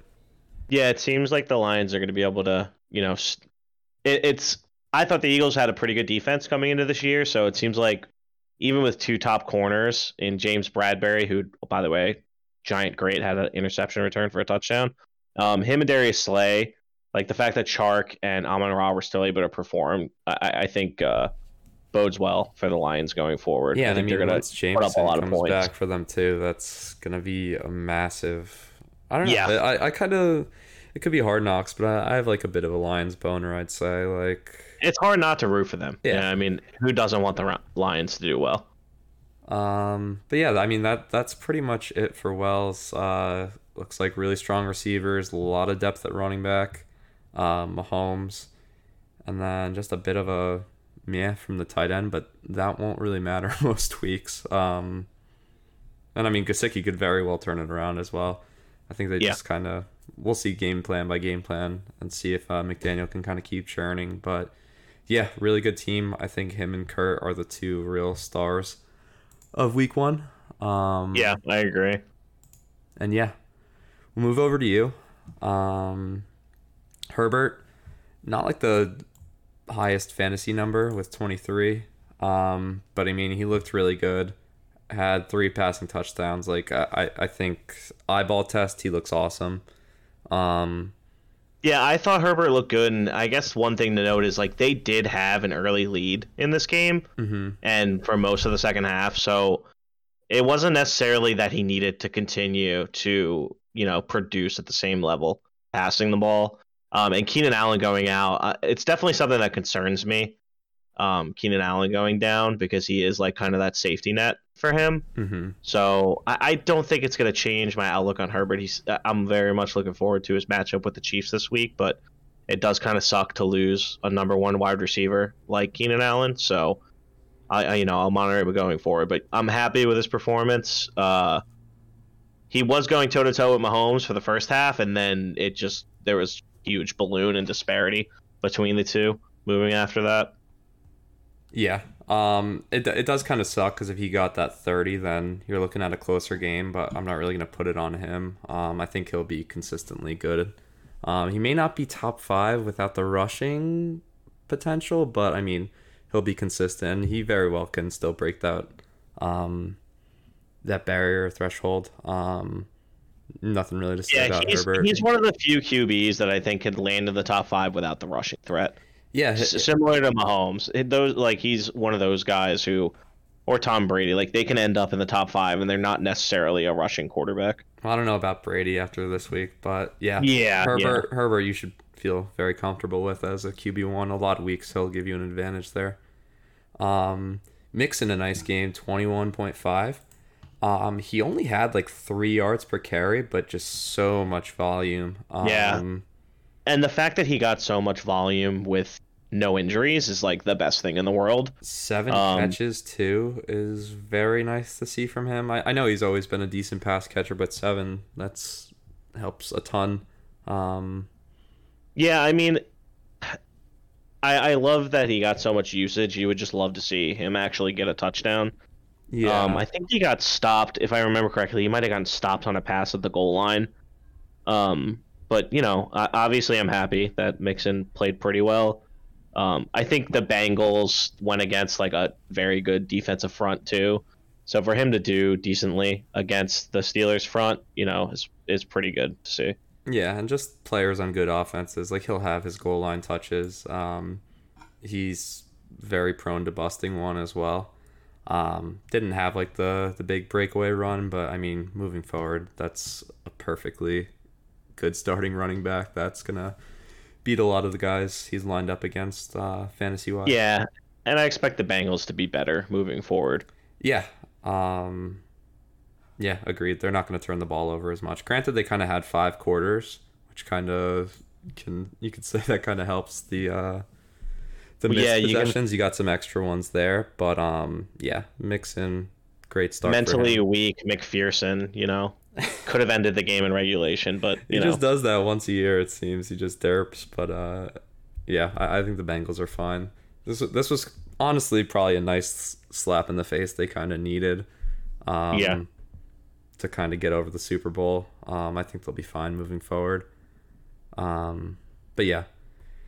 And then I'll, I'll let you take the floor for uh, the best player on the field in the entire NFL last week. I'd say Saquon Yeah. Barkley.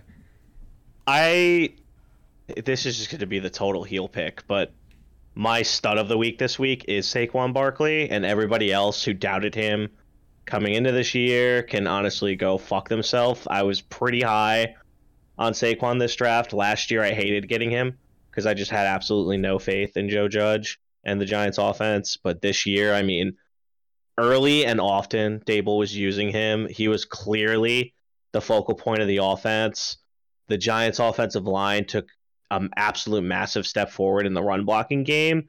And this is like a form of Saquon that I haven't seen since his rookie year. You know, if you watch the Giants game, and I'm, I'm sure most people did because for the first time in a long time, they were on red zone a lot with Saquon playing so well. I mean, he was just running with an absolute passion that I haven't seen in years. And, you know, it's good to see him back to form. I really hope he continues moving this way, especially because it was against a good defensive front in Tennessee with Bud Dupree and Simmons. Like they really do have a good down four lineman and front seven. So, I mean, he played absolutely electric, and it was definitely my favorite part of the weekend. It sucks that he put up 33 in a losing effort for my team, but I mean, it's exactly what I was hoping to get from him and it looks like he's kind of back into that RB one potential. Yeah, I'll I'll kind of give my full thoughts on him when we cover the, the Giants game at the end. But uh, just the rush of emotions, just so happy for him. It, it wasn't his fault. He was selected number two. The injuries, like the shit he's had to deal with, the bullshit incompetent offense. And Yeah. then he was just able to come back healthy and just freak out on last year's number one uh, rushing defense like you said, they, it was just creative runs. Uh, they were pulling guards, Yeah. doing modern NFL things versus just the caveman offense he was dealt with, paired with lack of confidence coming off the ACL. Um, he he talked shit And- all off season, and he came and improved it, and it was fucking awesome. It was just incredible. Yeah, and it's great to see this because this is a contract year for Saquon, so he has nothing but kind of all the will in the world to make this a great season because he really is going to want to get a deal. And I don't think necessarily he wants to leave the Giants. And I think if he's playing like this, I wouldn't be surprised if we lock him up kind of halfway through I, the w- season. I'd So- resign him right now, honestly. yeah, I would love to deal. re-sign him right now, but I need to see him stay healthy. But I mean, uh, I, I I'm ecstatic. Uh, It's good to see Saquon back, and it's good to see like the Giants' offense, even with the trash ass performance by Daniel Jones. It's just to show some signs of life. That's pretty much all I have on Saquon. He is definitely. I mean, I could have gone with D'Andre Swift or, or Justin Jefferson, but he's going to be my start of the week because I love Saquon. No doubt. Um, now to kind of pants you a little bit, DJ Moore, eight points. I believe the quote was something along the lines of, "If you don't think he's going to break out this week, you don't know anything about football." Um, Yeah, I wouldn't call this I a was pretty high breakout. on him. I'd almost point it at the points you kind of lost by, in a sense. if he's Yeah, kinda- basically, if I would have started who I benched, I, I would have won this week.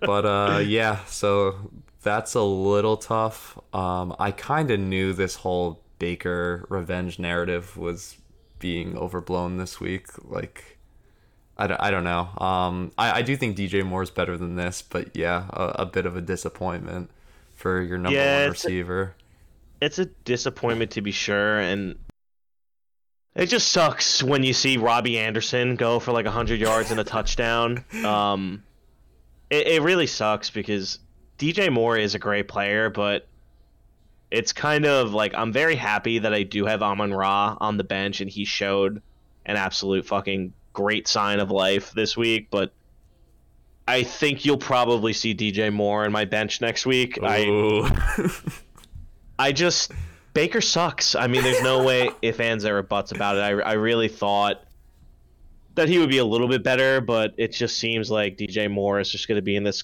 quarterback purgatory for the rest of his career. I mean, we'll see how he does. He is playing the Giants next week. Um, I don't exactly have high hopes for him to do that great against the Giants. Um, the pass catchers for Tennessee didn't do too amazing.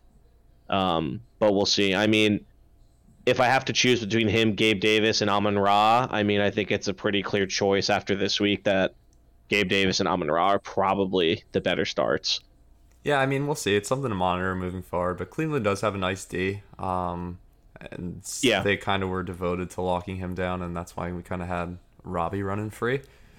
Um, but we'll see there. Um, on the flip side, Gabe Davis, a nice day. Um, picked up kind of right where he left off with the playoff game. Obviously, not four touchdowns or whatever the fuck it was, but had the big play. Um, he, he blatantly is the number two, but with yeah. this offense, there's enough production to kind of sustain two receivers all year with Josh Allen, I feel.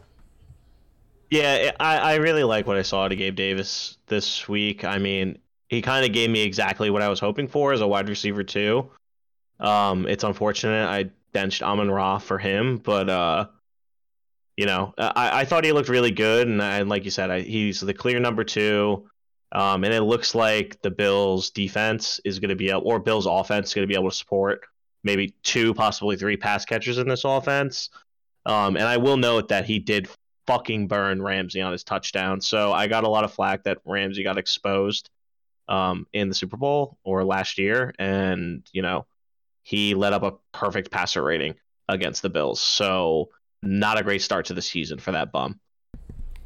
Yeah, no doubt. Um, moving on to Cole Kmet, a nothing burger. That sucks. Um, yeah, just not a ton of passing going on there. I, I don't know if you necessarily need to seek out a replacement, but I mean, you need something to not be a zero. And um, we'll see. I mean, I, I, I, it's like like you said, it's it was a monsoon game. I can't really base much off of it, but a goose egg is tough. It seems like he's going to be a tight end where his only value is if he catches a touchdown any given week, and there's That's about ten other guys. I, I yeah, there's like ten other guys on the waiver wire that I could boat. do that with.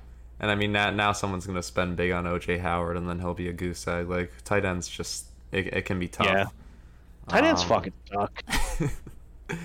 on the on the plus side, it looks like you got to steal with Antonio Gibson. Um, seems like the rumors of his demise were all smoke. Um, yeah, they uh, really used him. They they really liked him this week. I mean, they were really trusting him over the air. Um, he looked good. I mean, he looked really good. I, I think the story for Gibson is that he's he is a good back. It's just like he needs to not fumble the ball. Like he's been an RB one, I think, the last two years in a row. It would be good, and I'd feel great if he can continue this performance over the next four weeks. But I'm not gonna lie that like it does seem like it's just like kind of lightning in a bottle for me right now, and I'm curious if he's gonna continue to perform this well when Brian Robinson comes back. So I mean, he had 14 carries, McKissic three, and then Curtis Samuel had four as well. But I mean, he was getting the carries, and he was their leading receiver. Um, even with the emergence of Dotson and uh, McLaurin had a big play as well. But yardage wise, he was their guy. Um, I thought their offense. Yeah, and Wentz was good. He was turning the ball around. Like yeah. they didn't look bad. I mean, they weren't playing a great team, but I mean, how many receivers did Wentz hit? He hit almost nine different receivers. So, I mean, they look good. I mean, the the I hate to say it, but I mean, the Commanders look pretty good this week. They were playing a a weak opponent, opponent, but I mean, you should win those games against the weaker opponents, and and everybody pretty much was involved this yeah. week for the Commanders. So even with all that I'm involvement, a, if I'm a football team or Commanders fan, um, seeing what you saw, you kind of got the whole Carson Wentz experience, some funny turnovers, um, and then just big plays down the stretch to win it. Um, yeah, I, I think I think he'll be the consistent guy there, um, especially when we get to like McLaurin and stuff, who kind of didn't see as much volume as you'd probably expect. But I, I think Gibson, we'll see how it goes with uh, the gunshot dude, but um, for now, I think that's a pretty safe flex start. Um, yeah, and then I'd I don't want to spend, get an RB uh, spot, but I mean, you're mixing Barkley freaked out as well, so twenty points yeah, I, is great. I'm comfortable with my roster. I mean, it's only week one, so I'm not expecting to make any changes this week on the waiver wire. I might look for a tight end, but I, I don't I don't anticipate doing the Jopo and adding and dropping 30 people this week. Um, and I, I don't really want to spend too much time on my bench. Um, Melvin Gordon did fumble uh, near the goal line, so that sucks um, to see. Um, Amon Ra had a great game. I mean, I think you'll see him in my starting lineup over DJ Moore next week. Mm-hmm. Um, Jeff Wilson and then it was could good- be something. With yeah, um, that's that's one thing I like. I, I mean, I, I think similar to Wells, I like my running back depth right now. I, I think with Jeff Wilson and, Yeah. and even though Melvin Gordon fumbled, you know, I'm watching this game right now and Melvin Gordon is heavily involved. Javonte definitely looks better, but it looks like I'll at least have you know some running back depth if somebody were to go down or miss a week. So Mhm. I think I'm probably going to stand pat this week. I mean, hit my line if you guys got any trade offers, but uh, I'm I'm not necessarily panicking at all going into next week's matchup with dumbass Corey. Yeah, I, I mean, I think we both seemingly looked okay in losses. Um, Yeah. It also would be hysterical if we were just the two worst teams in the league running the podcast. Oh yeah, that Um, would look great. just talking down to everyone. Um, but yeah, we'll see. I, I'm optimistic we can kind of both turn it around, but that's some fucking loser talk. Um, Yeah. and yeah, we can kind of wrap that one up. Yeah. Who's who? Who do we Um, got up next on the bill? We got Corey and Steve. Um, we'll start with Corey. He did win. Uh, Steve, similar to Travis, pretty shaky performance. So Corey didn't have to do too much. He had some nice Um, players. Um, but yeah, let's let's start working down. Um, Derek Carr. I think you gotta My guy. talk about your boy here. Not Um, the best game. I didn't him. get to watch a lot of this game because I was so enthralled with the Giants. Um, yeah, he sucked. I think he he had uh, I think he had three interceptions Yeah, in the first half or two. Yeah, he had three picks I think in the first half, and it seemed like the Raiders' offense like completely came out looking anemic and then figured it out in the second half. Um, they played against a good defense, a divisional rival. I mean, I'm not gonna panic over one week with my Derek Carr kind of vote of confidence. Um, if I were Corey though, um, I'd probably be looking for another option at quarterback because you can probably if if Derek Carr's ceiling is like a 20 point a week guy, you could probably stream every week and do a little bit better than Derek Carr. Yeah, I mean it, it is kind of what even he probably would expect, but um, definitely a disappointing effort. The 13 point out of, out of a quarterback is typically tough to win with. Um, Yeah. obviously went against Lance, who did a little worse, but um, yeah, I, I do think the Chargers their their D line, their pass rush looked really good. Um, the picks kind of tanked his yardage and um, touchdowns. That's where we kind of end up with the 14. Um, yeah, I'll, I'll see who he who Carr faces next week, but um, yeah, QB is going to be a hole for him. Uh, he's gonna Yeah. either have to be perfect with streaming it or figure it out um, with Carr if he wants to kind of consistently ride with him.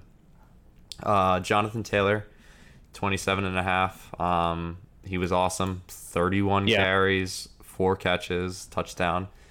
He'll be a consistent, awesome RB1 for him. Really, really saved his team, I'd say. A lot of Yeah, he did. underwhelming performances down the line. Um, but yeah, a nice 27.5. Like, that can just win you these ugly, ugly wins. Yeah, and, and you know what? He had 35 touches too. Yeah, and uh, that's not going to go down anytime Yeah. soon. Um, it seems like he's going to be exactly who he was last year. I mean, barring any sort of injury, um, he's probably going to be in that RB one uh, discussion again this year. Yeah, no doubt. Um, Mhm. James Conner also a nice-ish game considering they kind of needed to abandon the run instantly. Um, so I think he only had 10 carries, um, which kind of sucks.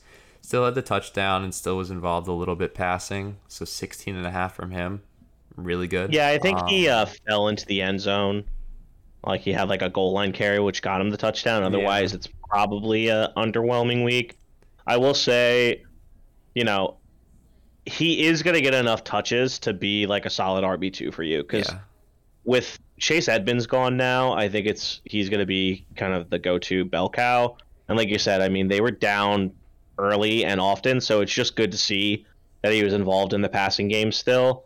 And you know, even with such a blowout, he was able to find his way into the end zone, which is like what he had a knack for last year. Mm-hmm. Um, so I mean, if you're Corey, you got to feel good about your running backs. I, I know I shit on James Conner last week, but it's I, I think for me it's more so that just the injury concern if he could stay healthy for another full year. Um, but I mean, yeah, I mean, in an absolute thrashing by the Chiefs, he was still relevant. So that's what you want to see if you have a, a an RB two. You just want him to get that floor, even when the team around him is kind of blowing it. A hundred percent. I I think this almost was his floor. If again, if he's healthy, like these are the he's going to get more touches typically. Um, they're going to move the ball better, and he doesn't have to be an RB one. Jonathan Taylor is going to fit that bill.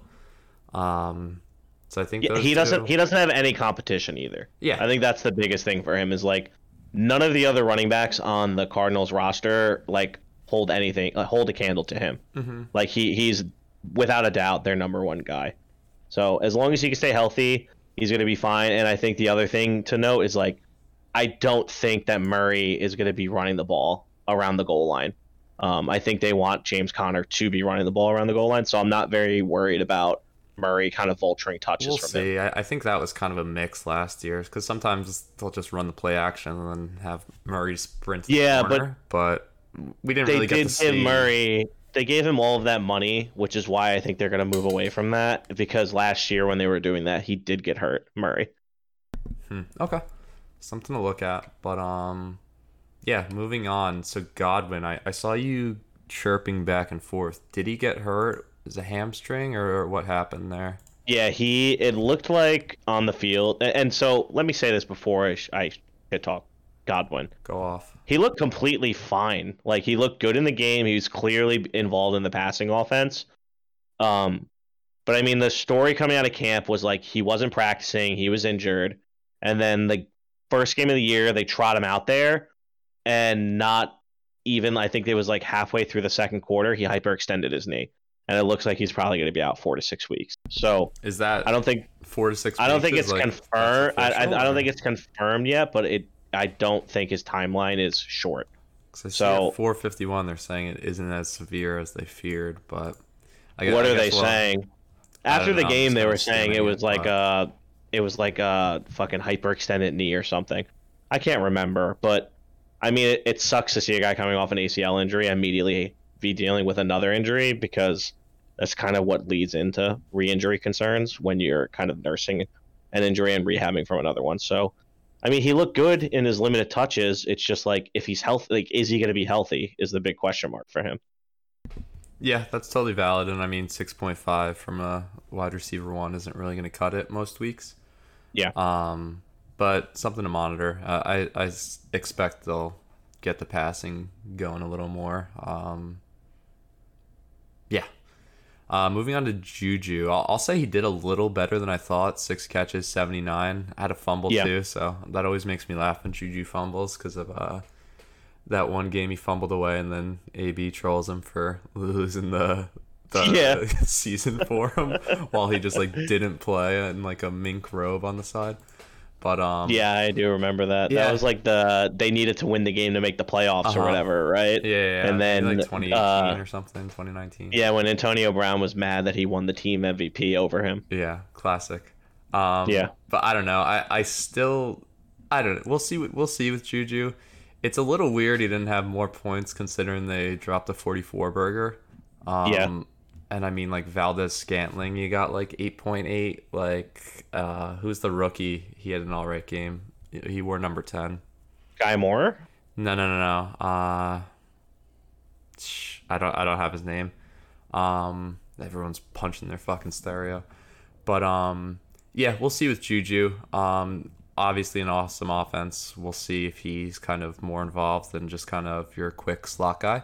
But I mean, 79 yards is nothing to spit at. It's not like he was getting check downs. So Yeah, and he did have eight targets, so I mean he was second only to Travis Kelce in targets this week. So you got to think, you know, it, it seems like he does have a role in this offense.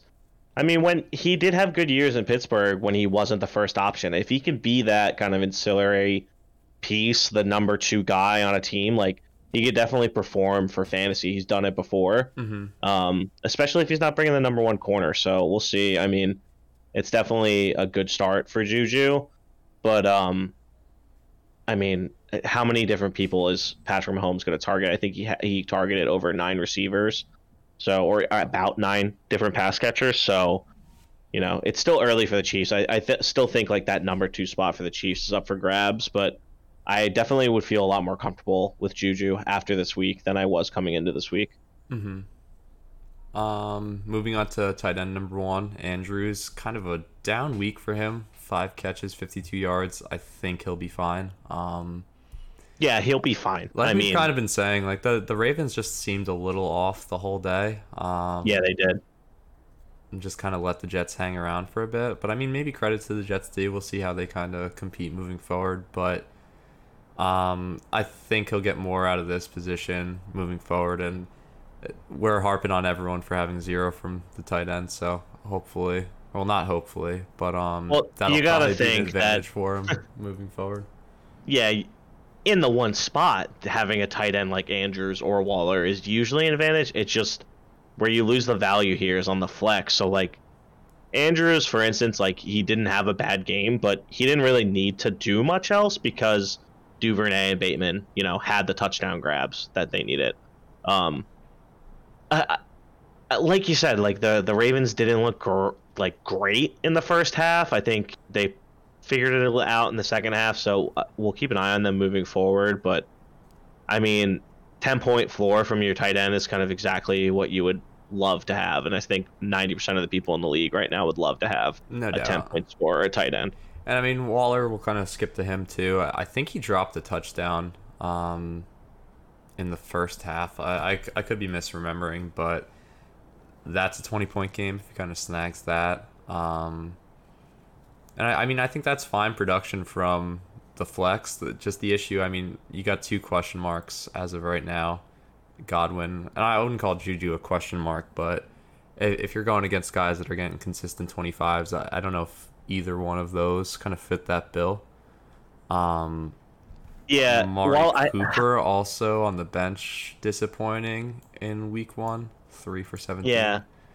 And I guess going back to Um, Waller real quick, yeah. I think he did drop a ca- if I remember correctly, I think he did, but outside of that drop, like he really wasn't involved till late in the game, and I think that's kind of the story for the rest of the Raiders offense. It seems like Davante Adams commanded like the lion's share of the passing work. Mhm. So, like we were saying earlier, if you're Wells, you're happy, but if you're kind of a Waller or a Renfrow owner right now, you might be a little worried that they're they're not going to get you know targeted enough to be utilized in this offense. I mean, this is I hate to bring it up, like this is the thing with the two tight end strategy is that you have two tight ends and then one of them isn't getting a commanding target share. You're really just playing the floor every week. So, I guess we'll monitor it going forward. I mean if Corey's plan is to trade one of these guys, then I think he's got a potential, you know, robust amount of suitors in the league that would trade for one of these guys.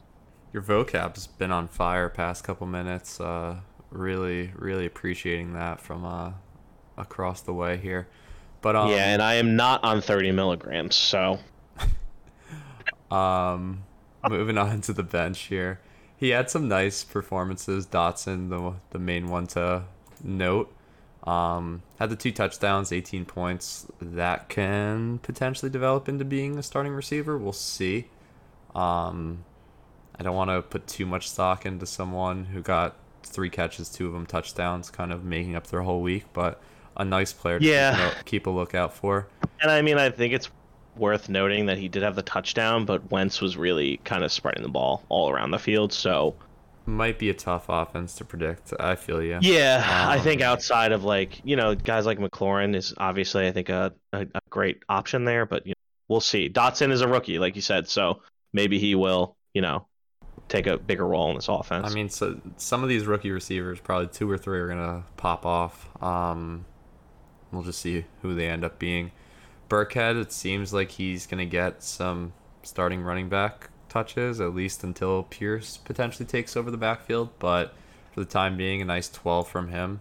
Um, figure if he scores or gets some more passing, uh, that can go a long way. Olave, kind of an okay game. It does seem like Michael Thomas is back is the issue for Yeah. him. Um, I wouldn't be too early on Michael Thomas. He only had five catches and two of them were for touchdowns. You know, I mean, It's- it- it's early in the we'll, We'll get we'll get to that in the next game, but Yeah. um, Corey he he- he got a win. I wouldn't say he was overly impressive. I like the running backs, and then we'll see how kind of he fills in the rest of the roster here. Um, we'll bounce over to Steve, who was I believe the second lowest scorer of the week. Um, Trey yeah, I Lance. think it's Travis one and then him. Yeah, Trey Lance pretty underwhelming. Uh, We've said it 900 fucking times, but uh, the conditions very shitty. But I still, it, it didn't seem like he was making the right decisions with the ball. Um, and he, He wasn't. didn't look good yeah. even in the monsoon. So We'll see. Shanahan makes people work like he made Jimmy G work. Um, and he he's Yeah. fucking athletic. Like he, he can run and he can move the ball. Um, I think he'll obviously do better than 9.9 most weeks. But definitely definitely a bit of a scary start if you kind of put your eggs in the Trey Lance basket as your starting quarterback, I'd say. yeah, and I I will say, Steve, you absolutely let me down this week because I did expect your team to be a lot better. Um, I had you and Curtis pegged as like the one A and one B, and you just are right next to Travis in terms of the bottom of the barrel this week. I don't think it'll stay that way, but I definitely am eating shit for saying Steve was going to do well. I probably jinxed him, realistically. Um, yeah, moving on. I don't have much to add on to Trey Lance. I'm Yeah, sorry, he no. looked bad. He looked he looked bad. Looked if I if I was something Steve, I would. monitor. He doesn't Yeah, have. I would he be looking for another option. quarterback, but um, I, there's options on the waiver wire and stuff. Um, And on I don't think I don't think he'll pull the plug on him too Yeah. early. Um, Ekeler disappointing game. He had 14 carries, um, but 2.6 a carry, just not really efficient. Wasn't really as involved in the passing game as he typically is. So, just the modest 11 points from your RB one. Um, I think Ekeler will be fine. Um, just kind of the one. He guy. didn't really need to have a big game because Herbert was so good over the air that yeah, you hate to see it from your RB one. But I mean, he got 18 touches, so he's still going to be involved this year. I, I I wouldn't really be that concerned if I was Steve about Ekeler. yeah. Um, he I didn't really the- get to see him that much though, so I, I don't know. I, I didn't get to watch a lot of this game. No, I mean, the, I don't think they really showed too many Ekeler highlights at all, honestly. Um, but something to monitor um, moving forward. And Jones kind of also had his down game, so I mean, bright side, you kind of had both your running backs have their down their down weeks um, at the same time. But that being said, Jones um, only had five of the 17 carries, and Dillon just more involved in the pass and the run. Um, are you concerned Yeah. at all there? I'm a little. If I were Steve, I'd be severely concerned. And it, pretty much everybody was out on the Packers this week, so like, I really expected Aaron Jones to be a lot more involved, and I'd definitely be concerned because Dillon looked good and he did put up more points. Um, but I guess we'll see him moving forward. I think Lafleur said himself that it was kind of a failure on his part that Aaron Jones wasn't involved in the offense this week. I think he mentioned that something like you know you never want to leave a game with Aaron Jones getting ten touches. So Yeah. I at least he has the vote of confidence of the coach. But Mhm. I would definitely be like fingering my finger around the panic button right now if I had Aaron Jones, Fingering that, tickling Yeah. that uh, panic button. tickling that punch bot or a fart box. What? Nice. Um, but yeah, it's it's hard to really take any takeaways from Green Bay. Just a pathetic performance on offense. I don't expect Yeah. that to continue. Like obviously, there's going to be growing pains, like with the receivers and everything. So maybe they even lean on the run game more. But it is that initial fear instantly, I'd say, of AJ Dillon potentially having more of an impact. But we'll see long term. I'm guessing they'll probably come out and beat the hell out of whoever they play next week um, and get back on track. But rough start for both the running backs that are, uh, Yeah, without a doubt. yeah. and I thought he had one of the strongest running back duos, you know, coming into this week. The so- volume will be there, but um, yeah, just kind of weird off weeks for both of them, and that's kind of what tanked the team. Um, Yeah. He does have good options on his bench though, so it's not like he's in he's in dire straits. hell, like yeah, he does have he does have good depth, so we'll get to it later. But I, I mean, I don't think Steve's team by any means is this is in for a yeah. yeah. I, I don't think it's this bad. I it, it's kind of just a a down week. Everybody has these weeks in fantasy, and it's it's just a shitty week for him. Mm-hmm. It does seem like, I mean, Michael Pittman, one of the performances of the week, nine catches, 121 and a touchdown, 27 points. It looks like he really hit there. Um, and it looks like he can be a wide receiver one. Um, yeah, it looks like he has the ceiling that I kind of wasn't expecting at him. It looks like he's gonna be Matt like Ryan's guy, seemingly. Yeah, he's gonna be the Julio in, in this offense, I guess, for Matt Ryan. And like, not only do they have nine catches, but he had 13 targets, and I mean, he looked good. I, I it's hard to like say anything other than like, I think Steve got this guy in like the fourth round, and and like that's such great value Mm-hmm. for him, and he he really immediately comes out and performs. You got to feel fucking great seeing Pittman put up those numbers. No doubt. Um, moving to Diontae, um, I was definitely wrong. I, I thought, I mean, granted, he didn't have a great game, seven catches, 55. Um, but I kind of was just suspect of who's going to be eating up the targets. I, I thought of a lot of it was just Big Ben kind of force feeding him the ball, and I thought Same. um, any of the other receivers could kind of emerge as Mitch or whoever's favorite guy. But I mean, he uh, 12 targets. That's seemingly going to be pretty consistent, I imagine. Um, the other guys weren't close to that. Pickens, big disappointment. Um, what's his name? Claypool had some volume, not as much as Diontae. Um, you'd like to see him have more yards, uh, touchdown, etc. But I think this could be a viable um, wide receiver too. At worst, a flex. Um, I wouldn't really hit the panic button on Diontae necessarily. Um, Hey Bill, I just want to butt in here with an update. Um, the Lincoln Park Showdown is within point two points right now after the Get the Javonte out. Williams run. Um, yeah, it's literally like this could be stat correction esque. Uh, Dopo in the finals to Wells stat correction esque by Thursday. Um, and Javonte just got another catch. I mean, he lost yardage, but yeah, that catch put Troy ahead by two points now. He's up by 1.7. So here's what we'll do. Um, we'll we'll finish this one up quickly, and then we'll bounce over there and kind of get a Yeah. live uh, finish over there. Um, yeah, let's do it. Let's do it. So let's finish this guy. Alberto, Alberto, decent game. Um, did better than 90% of the tight ends in the league. So, I mean, something Kittle was out out. Sucks, but I mean, you could have done way worse, Steve. I mean, way worse. And- just to go back to Diontae, because I did want to bring this up about him, I do kind of mirror your sentiment that I thought he was just over targeted by Big Ben last year. But it seems like I think he, let me look, he had 12 targets this week. So even though Mitch Trubisky sucks, and I when I say sucks, I mean he looked terrible against Eli Apple and Janoris Jenkins. Um, I think Eli Apple's still there, but he looked bad, and Diontae was still getting targeted. So I think Diontae's a great wide receiver. It's just if he can keep that target share and he can get like a touchdown, he's going to be a good wide receiver too for you. But I don't expect him to have that top ten wide receiver finish this year. But it, it is good, like to know that you still have that floor with Diontae. Mm-hmm. Um, looks like we're going to commercial. Uh, they called timeout.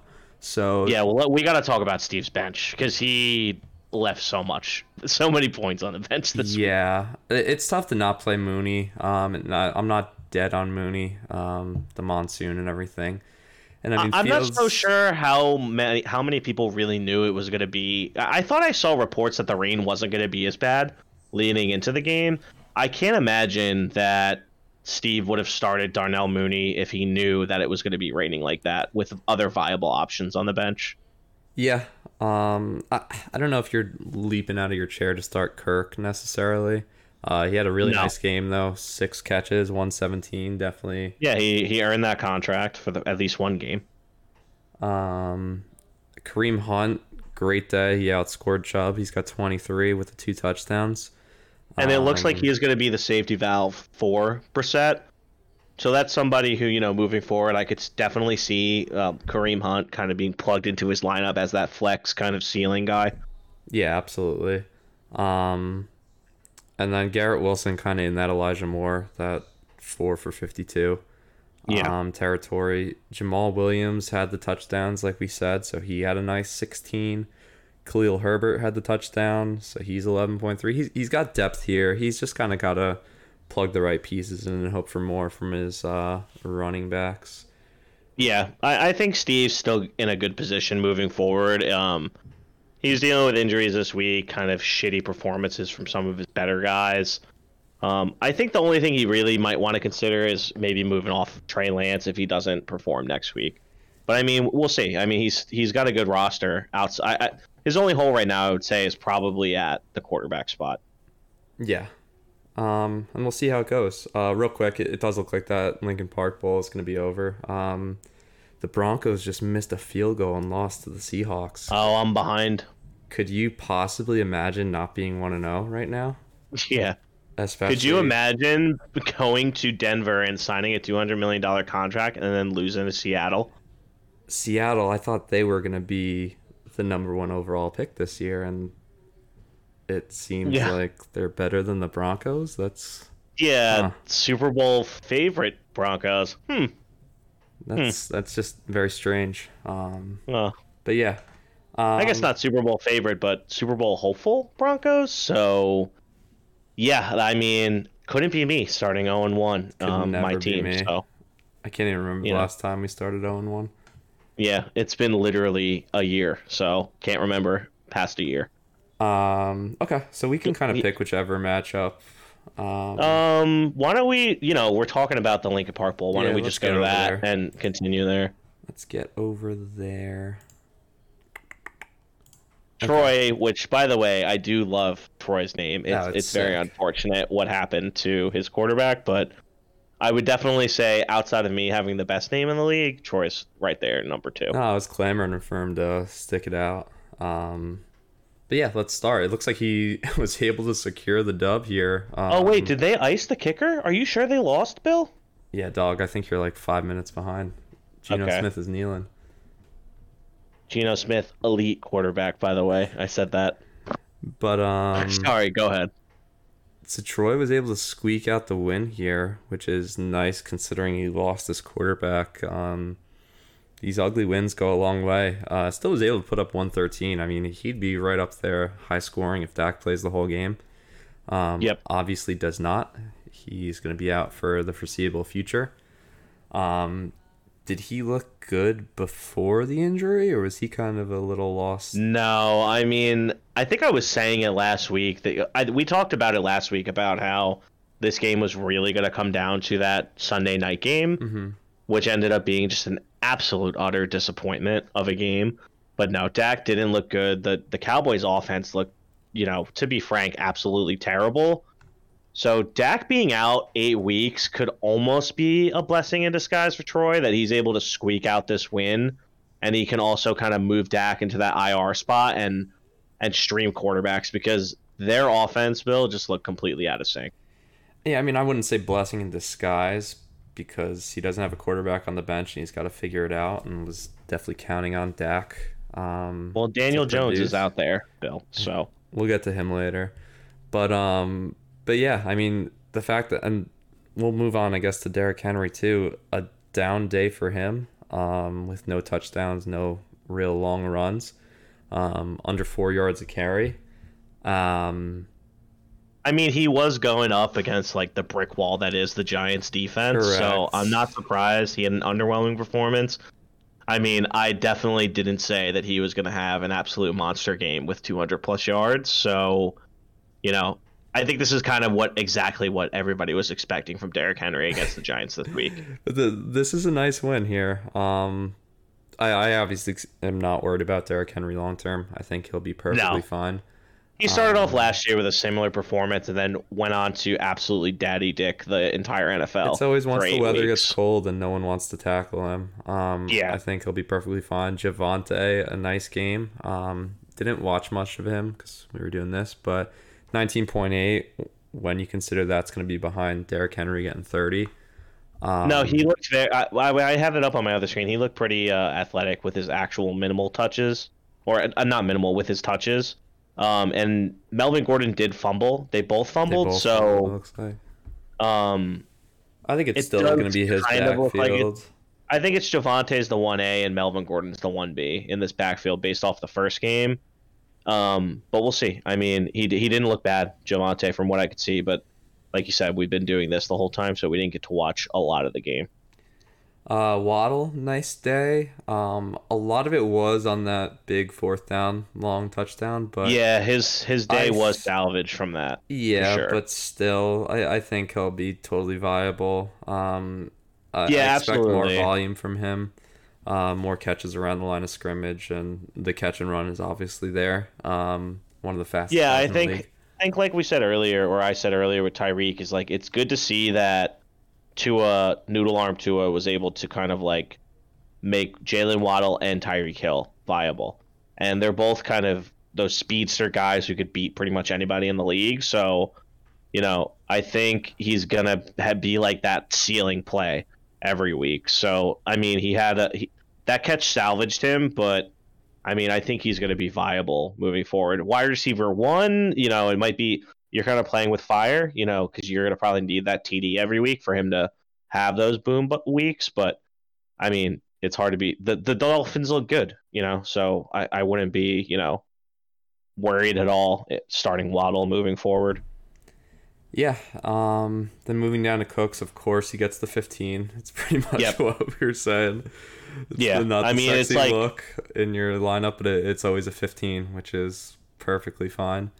Um, yeah, I mean, he's pretty much the like prototypical like who you want as a wide receiver too, because he's gonna give you that like high floor every week. And like the one other thing about Cooks is like Davis Mills did look good against a great defense, and he commanded 12 targets from Davis Mills. yeah. And so then you figure there's this a long we- one, a touchdown. Yeah, you're or- possibly looking at his floor right now at 15 points, which if that is his floor, and that's great. you know, Tr- Troy has like a gem of a wide receiver too on his hands.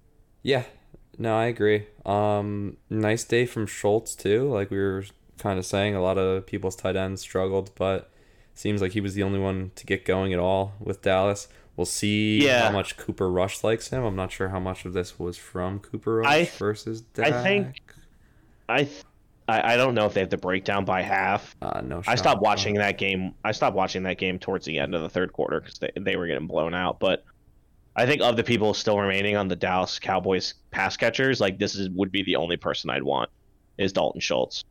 Um, he had nine targets, seven catches. Like he's gonna have kind of that floor at a tight end position. Um, I'd be more than comfortable if Dalton Schultz was my tight end right now moving forward, even without Dak. Um, I, I mean, I also wouldn't be surprised, Bill, if the Cowboys go out and find another quarterback to play.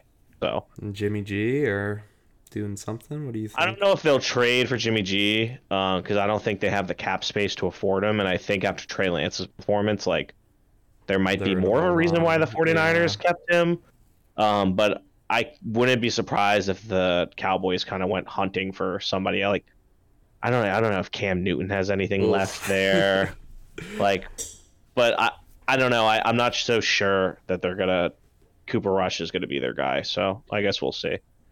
Um, Michael Thomas, I, I thought very impressive. He seems a little down on him, but I mean, two touchdowns. down on him coming into this year, but I mean, if he's going to be the the red zone target and the Saints are going to score points, especially if Kamara's not going to be involved, I, then maybe you get his short term, uh, short yardage.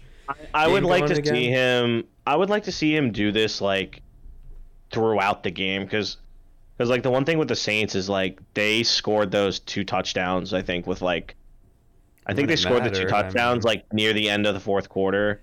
Yeah, I would just like to see him get a more consistent volume before like you know I say Michael Thomas is back to who he was, but I don't know if, that's your flex- he is, but if that's a flex, that's a yeah, if that's your flex, like that's a very strong like that's a strong flex to have. And and I will say like it's good to see him come out and perform well in his first start and like actually perform. And then on top of that, it's not like we haven't seen Jameis, you know, perform with a number one wide receiver before. So, you know, if Jameis plays well, you know, protects the ball, you know, Michael Thomas could be in for like, you know, a, a wide receiver one, wide receiver two level year if he can get back to kind of form.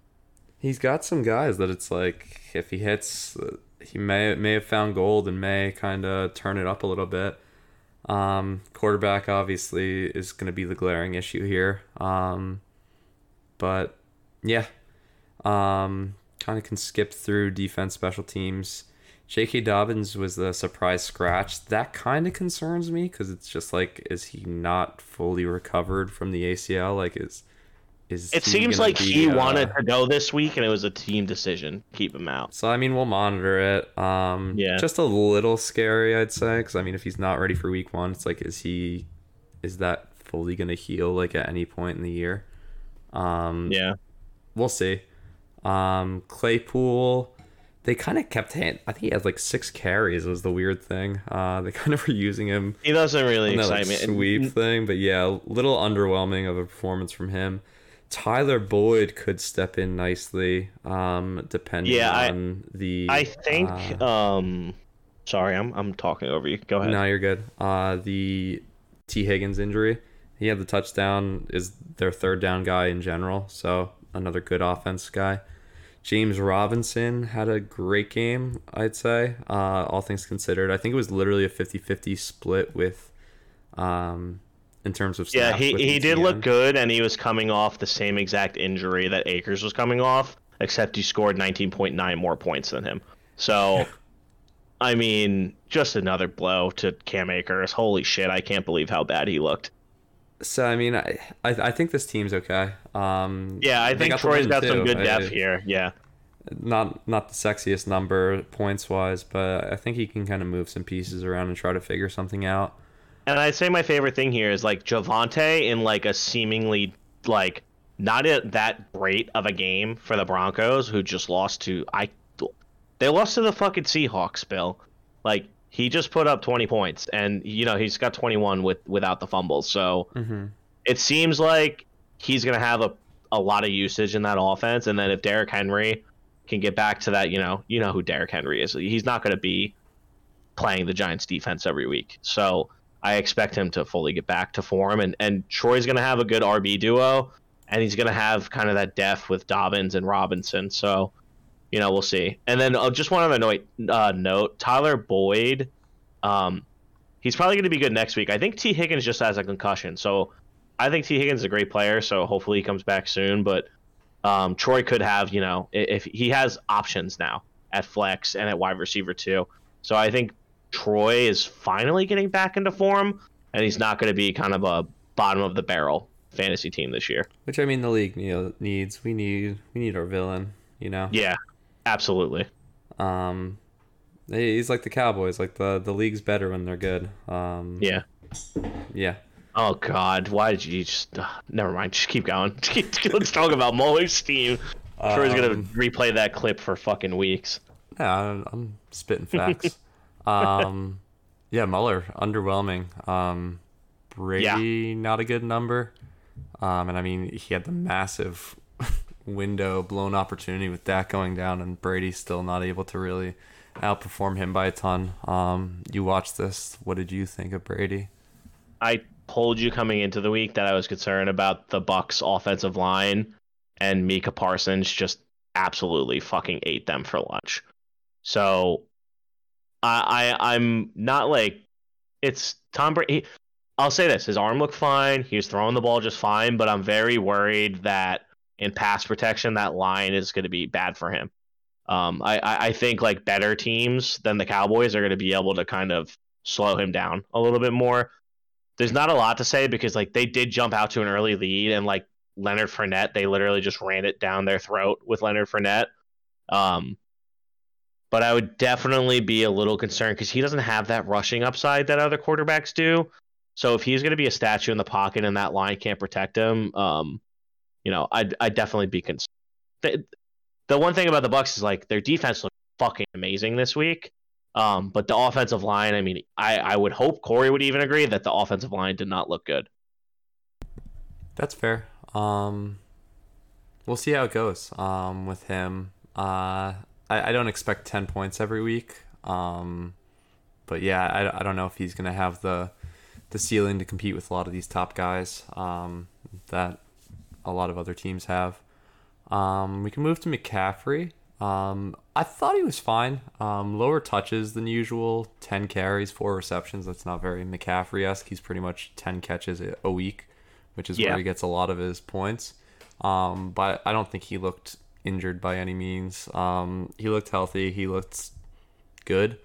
I just, if I'm a McCaffrey owner, I want more volume there. Um, yeah, don't have a ton to add, but Yeah, I don't really have much to say about McCaffrey. I mean, the Browns defense is pretty good, so they did hold him back. Uh, I will say, um, because we touched upon, upon Henry running into the brick wall that is the Giants defense. Where the Titans did have success this week was when they were kind of airing the ball out to their running backs because the the linebacker core for the Giants is probably the weakest part of our defense. oh, you're talking So- next week for McCaffrey. Yeah, I think Mhm. McCaffrey probably is going to have a pretty big week next week. Um, if they use him similar to how Dontrell yeah, Hilliard, did. Dontrell I don't. Hilliard had two touchdowns. It, it really depends because well. you know Matt Rhule. I think like they were showing him on the sideline was like drooling onto his bibs. So he's not that smart of a coach or that good of a coach. So we'll see if he can actually you know unleash McCaffrey on the Giants linebacking core. Um, but yeah, I, that is also why Derrick Henry did have a down week. Like they were really kind of executing over the air to their to Dontrell Hilliard. So that also kind of ate into Henry's touches this week.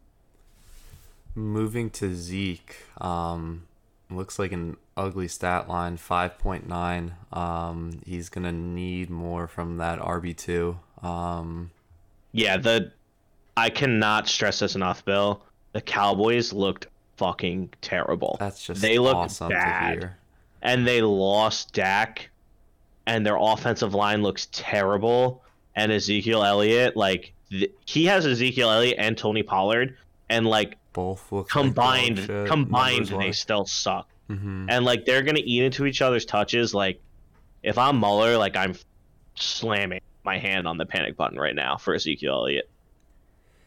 Yeah, we'll see. We'll see there. Um, yeah, it, it's hard to really gauge. Uh, it it seems like his average was fine, five point three per, but I mean there wasn't enough volume. They were down. Yeah, he was efficient with his little touches he got, but like their offense is going to be so bad. Yeah, if they're three and out I- every week, it doesn't matter. Yeah, Um, and you know Mike McCarthy's just going to be sitting there with his mouth wide open, trying to figure out what to do, and like look at a piece of paper and say he knows analytics when he doesn't. I mean, let's hope. Um, let's hope. I, I hope they're miserable. I hope they're horrible. I wish nothing but the worst for Zeke and anyone involved. But uh, Yeah, sorry. I agree. Um, Evans had a nice game. Looks like five seventy one and a touchdown. Um, Yeah, yeah, him and Brady Julio look good. Can be good. Um, Yeah, I- Evans has his random three touchdown weeks. Yeah, I think as long as as long as the offensive line improves over there in Tampa, Evans looked good. Although in typical Evans fashion, he did have an injury scare. Um, he I'm pretty sure he got back into the game. It's always that's a when he- scare, and he doesn't really miss Yeah. time typically. It's just He usually misses like he's good up. for like one one game a year. He'll usually miss or leave early. Um, but yeah, Evans looked fine and Julio looked fine. The pass catchers for the Bucs looked fine. It's just a matter of if they can keep Brady upright. I mean, they did play a good defensive line this week, so maybe that's it. Um, but I, I mean, I, I'm not concerned about Mike Evans um, at all moving forward. Terry McLaurin, two catches. Um, a little bit of a disappointment from him. Thirteen point eight. Did have the touchdown though. Are you concerned at all about McLaurin? Um, only four targets. Um, what do you think? Uh, I'm not really concerned about McLaurin because I think he's like an excellent wide receiver. Um, it's a concerning because Wentz was spreading the ball all around the field. Um, so I'm not sure he's going to be like the McLaurin of like the past, where he's like the, The target monster. Mhm. You know, it's still too early. I, I'm kind of lukewarm on him. If anything, I kind of feel maybe a little good about him because Wentz actually looked decent. Mhm. So, I, I, it's too early for me to tell with him, to be honest with you. Pat Freiermuth, nice tight end day. Um, five Yeah, he did have a good day. That's perfectly fine. Um, I think another shitty tight end stole the touchdown from him, but uh, seems like he'll be a nice security blanket for whoever they have in there. Um, he was good last year as well, so I think he, Yeah. he might have a, a nice find there with Freiermuth. It looks like him and Diontae Johnson are going to be the only people kind of getting targets on the Pittsburgh offense. Um, Freiermuth had 10 targets, Diontae Johnson had 22. Um, and let me see. I, I think they only passed the ball like 25 times or something. Let's see. Uh, 30. Wow, Trubisky, 38 passes. I, I cannot believe he threw the ball that much and still sucked. but um, yeah, I, it looks like him and Diontae Johnson are, are going to be kind of Trubisky's go-to guys. Jeudy, nice day. Um, had the long Yeah. touchdown. I think he had a shitty ass drop on the on the last drive, which might have fucked them. But um, Yeah, I mean, I, I am pretty sure he did have a drop, and that is probably the difference in this game right now. I don't have Sutton's numbers in front of me, but did he outperform him fantasy wise or? Uh, n- he no, Jeudy had a better day than Sutton. They did have equal targets. So something to note. I mean, Ooh, Uh, this I- is actually a, we didn't talk about this with Troy, but Javonte Williams had 12 targets. Bill. that's big time. Um, Yeah. Yeah, I mean, I, I've been a Javonte fan. Um, I think he'll be really good, and in, in general, I I'm kind of echoing it. I, I know Troy didn't score as much as a lot of the top teams, but I think there's depth there. Um, Yeah, I think I, I, I think his is- is solid, but you know, going back to Jeudy, it's nice to see him finally like have that breakout game that like he's that Proc talks about all the time. That Jeudy's such a good route runner. Um, Mhm. so it's just good to see he actually kind of blows up week one.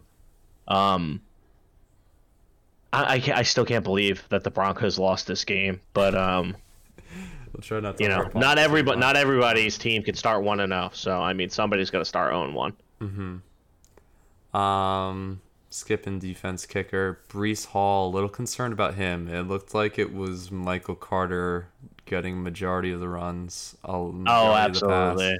Yeah, Michael Um, Carter looked like he was heavily involved in that offense still. It is a rookie Um, running back though, like the pass protection, like all like the million excuses they always make for rookie running backs. Well, if anything, you need yeah, you need a different running back in there with Flacco because he's he's literally a statue in the pocket. So I mean, we'll wait and see on him. Uh, Pollard, we already touched on. London had a nice day. Um, five for seventy-four. Um, I think him and Pitts were tied for the lead in targets. I seems like he'll be good. Um, Yeah, it seems like the. Falcons' offense is going to be a little bit better than Yeah. kinda, I think most people expected. So um, Treylon Burks. I thought he looked Uh, good. yeah. To- it- I thought he looked pretty good in in the opportunities he had. I, I think in future weeks, like when Derrick Henry doesn't run into the brick wall as the Giants defense, they'll be able to kind of run off the play action more and like get Burks more involved. But I mean, they literally lost AJ Brown and I think drafted a literal AJ Brown replacement. I thought he I watched obviously I watched the whole game. I thought he looked really good. Um, his stat line doesn't tough, show it. I think to guess the Titans pass catchers that are Yeah. going to be productive. Like, because Woods had the down game today, um, but they were throwing to random dudes. They had white guys with curly hair, fucking uh, Dontrell Yeah. Hillman. Uh, I don't know. We'll see. I I don't know what they want to do really. Like, obviously they want to run Derrick Henry, but sometimes they kind of were focusing on the pass, but not really a particular target. I, I don't know. We'll wait. And I mean, it was uh, it was readily apparent in the end of that game. Like, the Giants don't have like a didn't have their top two rushers this game, and like Tannehill with even like the mildest amount of pressure was looking absolutely terrible. he made some um, nice throws. Honestly, I, I I just think their play calling was just Yeah, a little out of whack. But In the two minute drill down the down the stretch, though, he was kind of airmailing it. I, I think he made that one nice throw on the side. Had that one nice throw to that. Uh, what what was that? It was the Philips. There was the the guy who mucked punt had had a nice catch at the end of the game. Side But you would want to you would hope that it would be Burks and Woods though, not not this fourth string wide receiver. Yeah, that's kind of what I meant with the uh, the randos, but we'll see. Um, it turns out the next guy, Isaiah Pacheco, that's the name I was looking for. It turns out he's a running back, not a receiver. But um, Oh, from the Chiefs Yeah, earlier when you said he had it. like ten touches or whatever. yeah, yeah, yeah. Um, that's who I was aiming for. Did not realize. Honestly, I just saw him catching dump offs.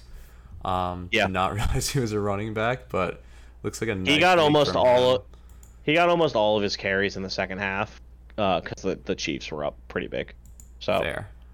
Um, and then yeah, not really a ton much else on the bench here. I, I think Muller. Mecole Hart, you're not going to touch upon Mecole Hardman's breakout no, game. I don't care about that dude at all. Uh, I don't know. I think he's in for a big year this year. yeah, I don't. I don't know if I like Muller a ton long term. Uh, th- this was a bad loss going against the. guy I'm concerned about his running back depth more so than anything. Yeah, I think he's got the receivers where maybe he can try and get one off of somebody else's bench to shore it up. But I mean, as you know, in this league, Bill, it's like literally trying to pull teeth to get any running back. agreed. Um, Well, yeah, I, I didn't have anything else on this matchup. If you want to kind of lead us into, I think we're on the final one of the week, right? yeah, I'll kick it over to you. This was your uh, highly anticipated match between. Yeah. So we're gonna move on to the last matchup on the week, which, you know, the battle of the bums, and like it did literally nothing but disappoint. And I'm honestly not sure if because it was the battle of the bums, if that means it was successful with how disappointing it was. But I mean, what an absolute abysmal performance from both teams this week, Bill. No, yeah, they were both terrible. Um, I who do we start with? I guess Proc's the winner here. Yeah, I mean, I someone had to win, right? Yeah, Stafford looked very bad. Um, had the Yeah. yards to Kupp and everything, but seven point eight from a quarterback not gonna do you a ton of favors. Um, Yeah, I was concerned about. bad. Yeah, I, I mean, I was concerned about Stafford's elbow coming into the game. I think everybody was, and also the offensive line, and both him and the offensive line looked terrible Thursday against the Bills. Yeah, it, it it's one of the tougher defenses they'll face. Um, but yeah, I I'd probably run him out there next week. Um, looks like he just has Fields as his other option. I'd probably would wait and see how Fields does in a regular game. Um, but yeah, I didn't love Stafford at all. Um, I don't know if it was elbow shit or just sloppiness and rust, but um, really not a convincing game from him. Going to I think- Najee, or do you have more on Stafford? No, I, th- I think just going back to Stafford, like you said, you'd probably roll him out again next week. I think I'd probably move to like I, I might honestly like move to uh, Marcus Mariota on the waiver wire, someone like a streaming mean, option, and playing Atlanta. and park them the on your bench. Ah, gotcha. Okay, no, we can move on. I think you're going to talk about Najee next. Yeah, um, super inefficient. Two point three Yep. a carry, two catches for three yards. I he potentially got hurt too. I want to say. Yeah, he got Um, hurt, but I, I was reading, I think, when I was leaving the office today, I think the x rays came back negative, so I think they're thinking he's going to be back this week. Um, so I, I, I don't think it's a long term injury for Najee, or at least what I saw. necessarily very worried. Their line didn't look phenomenal, but the volume will be there. Um, if we're not gonna bury Ekeler and Jones and stuff, um, I mean, you're burying Najee. speak for yourself. I'm Okay. complete. I I literally said, and I got shit. People were shitting on me saying that Najee was going to be like, get the volume, play well, whatever. I said that the offensive line for the Steelers was one of the worst in the league. They went out this week and did nothing but prove me right about that. And aside from like that dink and dunk, like one yard passing touchdown that Najee got, like you're looking down the barrel of a four point week this week. So Yeah, I mean, wrong. Would I- you? personally i i would i'm not like fully out on him because like obviously you draft him in the first round but i mean i think you're fooling yourself if you don't think you're concerned with how bad the steelers offense looked I think concern's fair, but you don't think he'll finish like top twenty? Like, wh- where are you burying burying him to? Would you say He's not going to be. I, I don't think he's going to be an RB one. So if you draft him in the first round, you know you want the the running back you draft or the receiver you draft in the first round, you want to be in the top twelve at the end of the year. And like I don't see Najee being there at the end of the year. You know, barring the the Steelers like maybe a switch to Pickett like changes the offense. But I mean, the offensive line looked terrible, and they just didn't look like they can get anything going.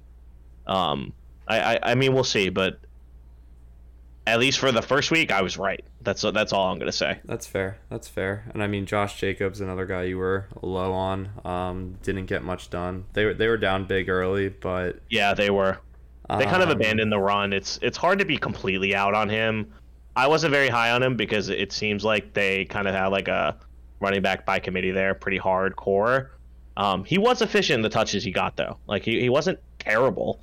Um, but I mean, I wasn't very high on Jacobs, and and similar to Najee, it's he just didn't form for me. I mean, the, the fact that Brock got a win with basically 25 from both running backs and quarterback is pretty phenomenal. Yeah. It just speaks. It just speaks to how bad Hustler's team is. Oh, we're moving. We're moving over there in a minute. But um, Yeah.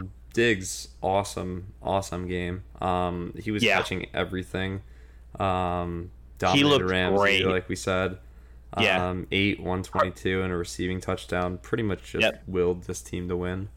perfect passer rating when targeting Ramsey last Thursday. So once again, I said he was exposed. It looked like it, Ramsey looked pretty trash. Um, and and you want to know what's the best thing about Diggs is like last year he was like, if I remember correctly, he was pretty boomer bust. Like he was going off the board as like he ended the year like wide receiver eight, I think, or wide receiver seven.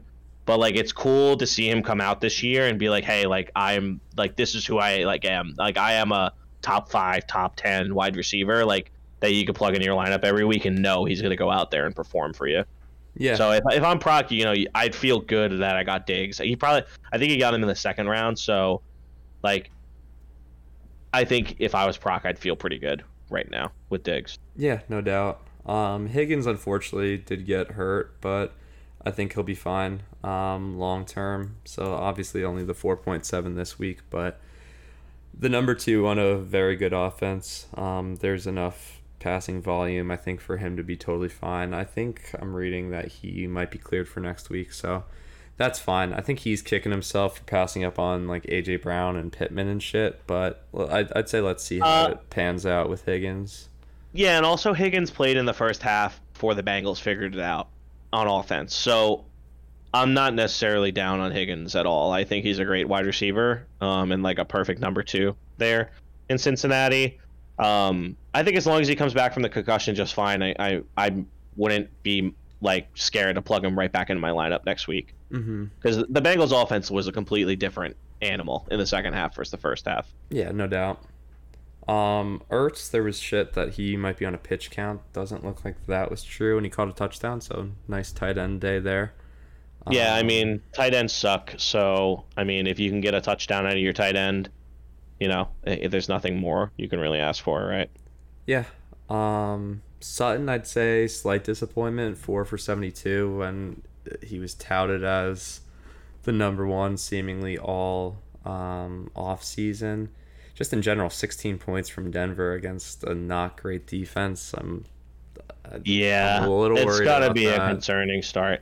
He did get seven targets, but I mean, they lost to the Seahawks, Bill. They lost. yeah. I, I keep forgetting. And let's keep in mind that he had four catches and Russell Wilson threw the ball 42 times. Wow. So you would really hope that he would have had kind of a bigger week. Thank God Sutton did score a little bit though, because Proc was my lock of the week. Which, by the way, in my next bum matchup in the week, if I choose one of them as the lock of the week, like I'm better off drinking bleach. Fair enough. Um, I'm not totally out on Sutton. Um, No, absolutely not. I mean, that being said, like we talk about the Bengals and the Bills, like being able to support two wide receivers. If if Denver's not going to move the ball as efficiently as kind of a lot of people predicted, like I think it will be tough to get 20 points from both of those guys. Um, we'll Yeah, and I will gets say, the hot hand each week, but I did say to start Marquise Brown. So, you know, could have had this game won yesterday, Proc, if you would have started who I told you to. yeah, I mean, at the end of the day, he got it. He got enough to give him a nice walk off win. Yeah, he- sure he just got there, um, in general. I mean, Um, how can you be thrilled when the second highest scorer on your kicker? Yeah, didn't even notice that, but um, I, I guess we. And he missed and he missed a field goal. So Oh, sorry. I'm sorry, Proc. I, I don't mean to shit on you this bad. Hollywood, nice. Um, Penny, uh, it seems like he had some nice runs. He looked good in his touches. Eight. He did have uh he had like a 30 yard rush that got called back on a on a shitty holding too, Hmm. Bill. So I, I think if anything, you're probably seeing that they just beat the Broncos and Rashaad Penny was like a clear kind of cog in their offense during that game from what I was watching. Yeah, we'll see how long that kind of goes. Gainwell's still kind of uh, lurking, um, but I mean, it, it looks like he was fine, um, picking up kind of where he went off, left off last year. No touchdown. I think so- you meant I think you meant Ken Walker, Bill. Yes, Sure. yes, yes. I'm I'm reading Gainwell on his bench, but No, it's okay. Uh, Um, Gainwell looked looked great in the Philly off like the Philly offense looked great, and he was one of the you know beneficiaries. Got a score. hmm Other than that, not a ton to talk about. Pierce, goose egg. Um, we'll see with the running backs. I think that's a problem. I, I think he kind of has the receiver depth to kind of figure it out. Yeah, I think his receivers Stafford, are bad fine. running backs. Um, that's why you're. Which is weird because I feel like Proc I feel like Proc usually targets running backs early in drafts, so it's weird to see him not have like a a decent you know running back depth this year. We'll see. Um, and I guess we'll move over to Husser. Um, Burrow with 18. I mean, he had a good game. It's just he got minus 10 from the turnovers. So that's why you're kind of stuck at 18. Yeah, he really Um, salvaged his week in the second half. I mean, it, it was really a tale of two halves in that game. Like, started off really a weak, but in the second half, it came alive. If you were to ask me, like, if I'm worried at all about the Bengals, like, I, I'm not concerned about the Bengals Bengals offense at all. Um, Dalvin Cook, uh, 20 carries. Uh, just no touchdown, but pretty efficient. Um, had some catches as well. I think he'll be fine long term as your RB one. Um, not the same. I think he's fine. lo- He didn't need to. He didn't need to. You know, have a gigantic game because like the tail of the Vikings game was just Justin Jefferson like daddy dicking the entire Packers defense. Yeah, I mean Husser probably would need him to get a little more, but Yeah. um, yeah, ETN. Um, it was weird. He kind of was open, wide open for a touchdown, and Lawrence just Yeah, I saw that. like twenty yards. Yeah, that's what I have written down is like ETN was efficient with his touches. The fact that he had so few touches is a little concerning considering they were uh you know, Robinson had a pretty good week, but he was efficient with his touches and I think if he has that touchdown, Husser wins this week. So it just sucks He that Lawrence dropped another nailed one it over his head. They kind of had him on a check down. He had a lot of running room and just kind of like spiked it Yeah, into the ground. I think for the Jaguars to be better is they they need to have him more involved because he's clearly a weapon on their offense. So I'd be surprised if he doesn't see more usage kind of moving forward. Because I thought, at least from the limited amount that I got to see of him this week, I thought he looked pretty good with his touches. And then it gets a little uglier. Um, the receivers, Lamb, I don't love with no Dak at all. Um, And even with Dak, he did not look good yesterday, Bill. It's so it's not even a you know Dak issue. I think it's a CeeDee issue. and then Mike Williams a big down week as well. So I mean, those are just kind of two glaring holes. Um, I, I don't expect Mike Williams to have three points every week, but um, you'd like a lot more, especially when they were seemingly having their way. And Keenan Allen out for more than half the game, and he kind of still wasn't able to pick up any of that production. Um, are you worried about him at all? No, I think I had said that. Uh, I think I said last week that Mike Williams is like that boomer bust guy. I'm not really worried about him because I think Keenan Allen's going to miss this Thursday, and he's got a awesome matchup against the Chiefs. So if he doesn't go out there this week against the Chiefs after signing that contract and with Keenan Allen out and like with all signs pointing up towards him, then I would say I'd be concerned. But I think for right now, I mean, this is kind of what you you kind of live and die in the fire with Mike Williams. He's either gonna go out there and score, you know, 20 plus points, or he's gonna have a dud like this. Um, Goedert, a nice day. Um, everyone on the birds just kind of scored. Um, nine points is fine. You'd like to get him to get in the end zone, but it seems like a lot of their touchdowns are just going to be on the ground. But yeah, it seems like they have a, a like five headed horse. They, it seems like they scheme him. He has a nice twenty five yard catch and run seemingly every week. Um, so that's nice out of the tight end. Yeah, and he's um, probably the second best pass catching option there in Philly. Um, yeah, if DeVonta Smith doesn't get going, but yeah, um, we'll see. Michael Carter, nice flex. This is just the classic Michael Carter game where he yeah, just accumulated 17 points, despite. And you know what? He looked good. Like he never really clicking. He didn't look bad, like by any stretch of the imagination. Um, and I mean, clearly he's going to be a focal point of the Jets' offense still. I mean, even if the Jets' offense is bad, he kind of gets I, his catching. Yeah, and I think he's kind of he, he got seven catches for 40 yards, and he, he had 17 touches, and he got 17 points. So, I mean, kind of like a diet McCaffrey in a way. I think as just... long as Flacco is starting there, Michael Carter's probably the play at running back for the Jets. Um, Bucs D, nice defensive performance. I think the highest one of people they look that good. started. They look they look dominant. Like not not just good. Like they look dominant. So yeah, I, th- I think the Bucs D is a, probably a strong start moving forward. Um, bench AJ Dillon, nice day, twenty points.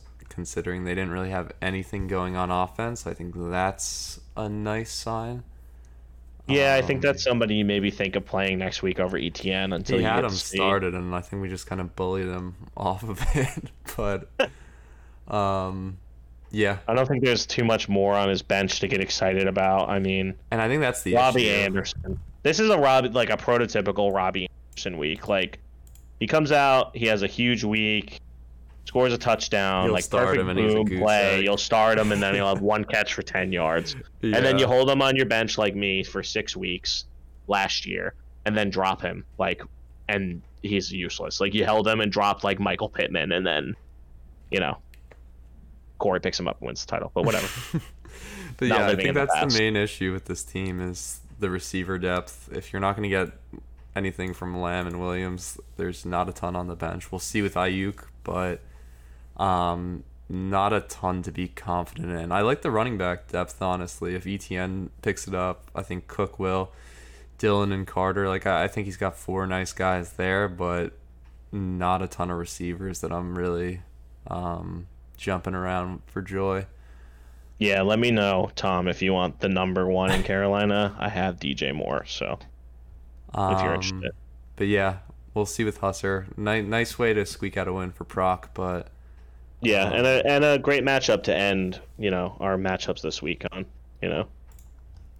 So yeah, that that was all six. Um, let us know what you thought. Um, just any constructive criticism is welcome. And I think we'll end with uh, something that I think everyone was waiting for our uh, nice Giants Titans breakdown. Oh, yeah. Um, I'll let you kind of go first and then.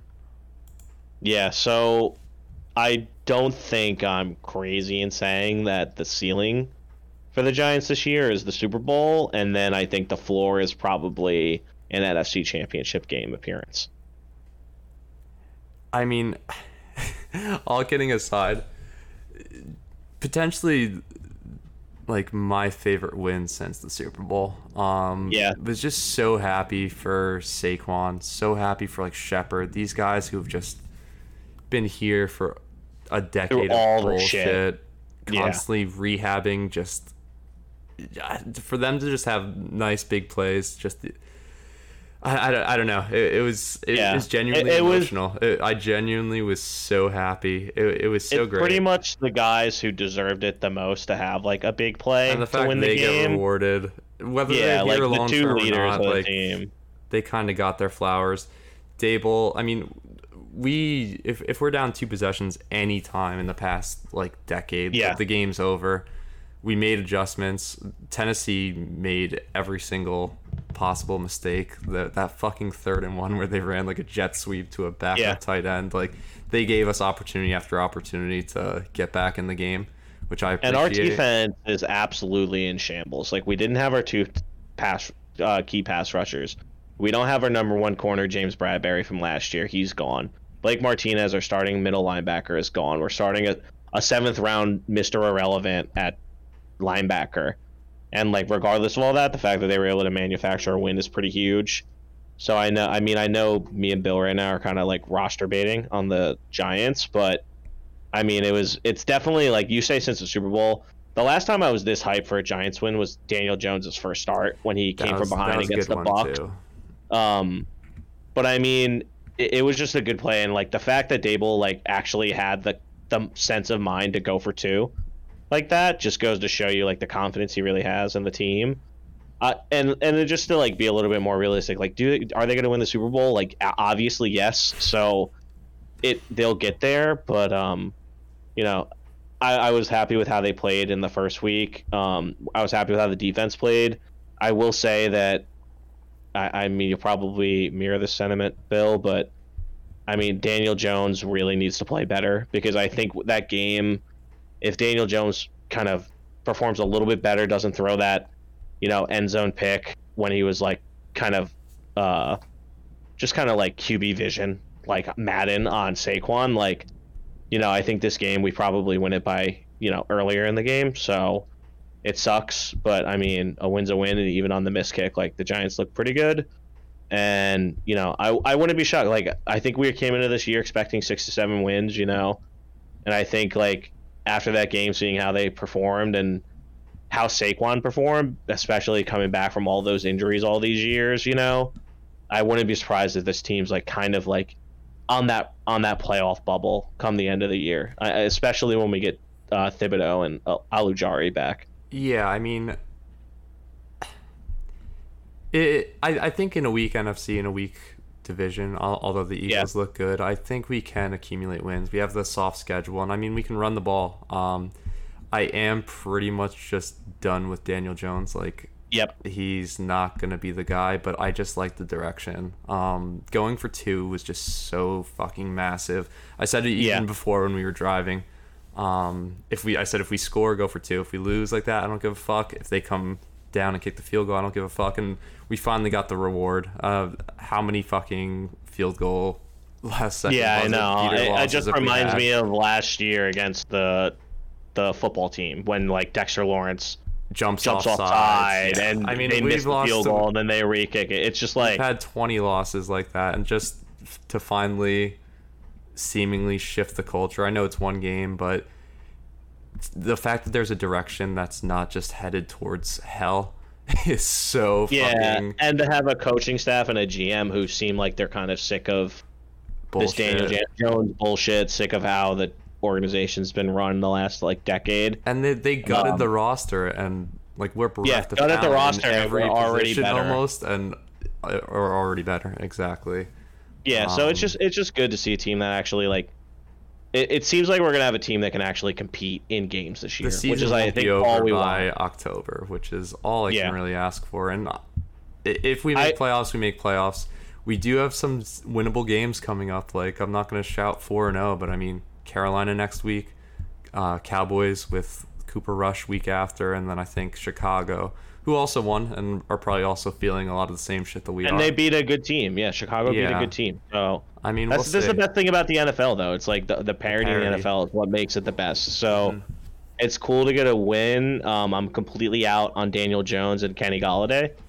Um, but seeing Saquon have the game he had, like just so well it, yeah, it, it's definitely like uh, a breath of fresh air, especially because you know they have Derrick Henry on the other side. And we were the Giants' defense with lit- literal like backups, like practice squad players on other teams, was able to hold them to only 80 yards. You know, it's a good sign. I mean, I do like our chance against Carolina coming up, um, but it, it really depends on Daniel Jones. But um, I'm out on him. I, I still think I think even if we make, even if the Giants, you know, end the season with a winning record or close to it, I, I think that he's clearly not the answer. Um, I alluded to it earlier. Get some of their guys in. Like we'll have money to spend. yeah. You can draft your guy. Um, yeah, either draft a guy or, like I said, just throw throw every dollar you have at Lamar Jackson because the fact that he's not signed by the Ravens is like one of the dumbest things he could have done. So we'll see. But yeah, I mean, like I said, I think the ceiling is the Super Bowl and the floor is the NFC Championship game. So, you know, we'll be there at the end of the year. So yeah, um, that's it for number two. Long one today. Um, looks like we're at like 240. So thanks for listening. Um, and we'll be yeah, back for the I, preview uh, next week. Um, or not next week. In like two days, we'll do a preview of week two and try to keep. Yeah, it should come out Thursday. Yep. Um. So yeah, that's it for me. And then hope you guys enjoy the rest of your week. And then we'll be back in a couple days for a week two preview. Take yeah, I look forward to chirping at everybody in the GroupMe all week. Thanks. Bye, guys. Burn down the house, head for the hills. Phone call you up, let's make a deal. Don't tell a soul, I never will. I'm hypnotized in your cherry thrill. Lips like lightning, skin so sweet touch like fire, but you're so discreet. Fill my head with diamond rings. Everyone else is dead to me.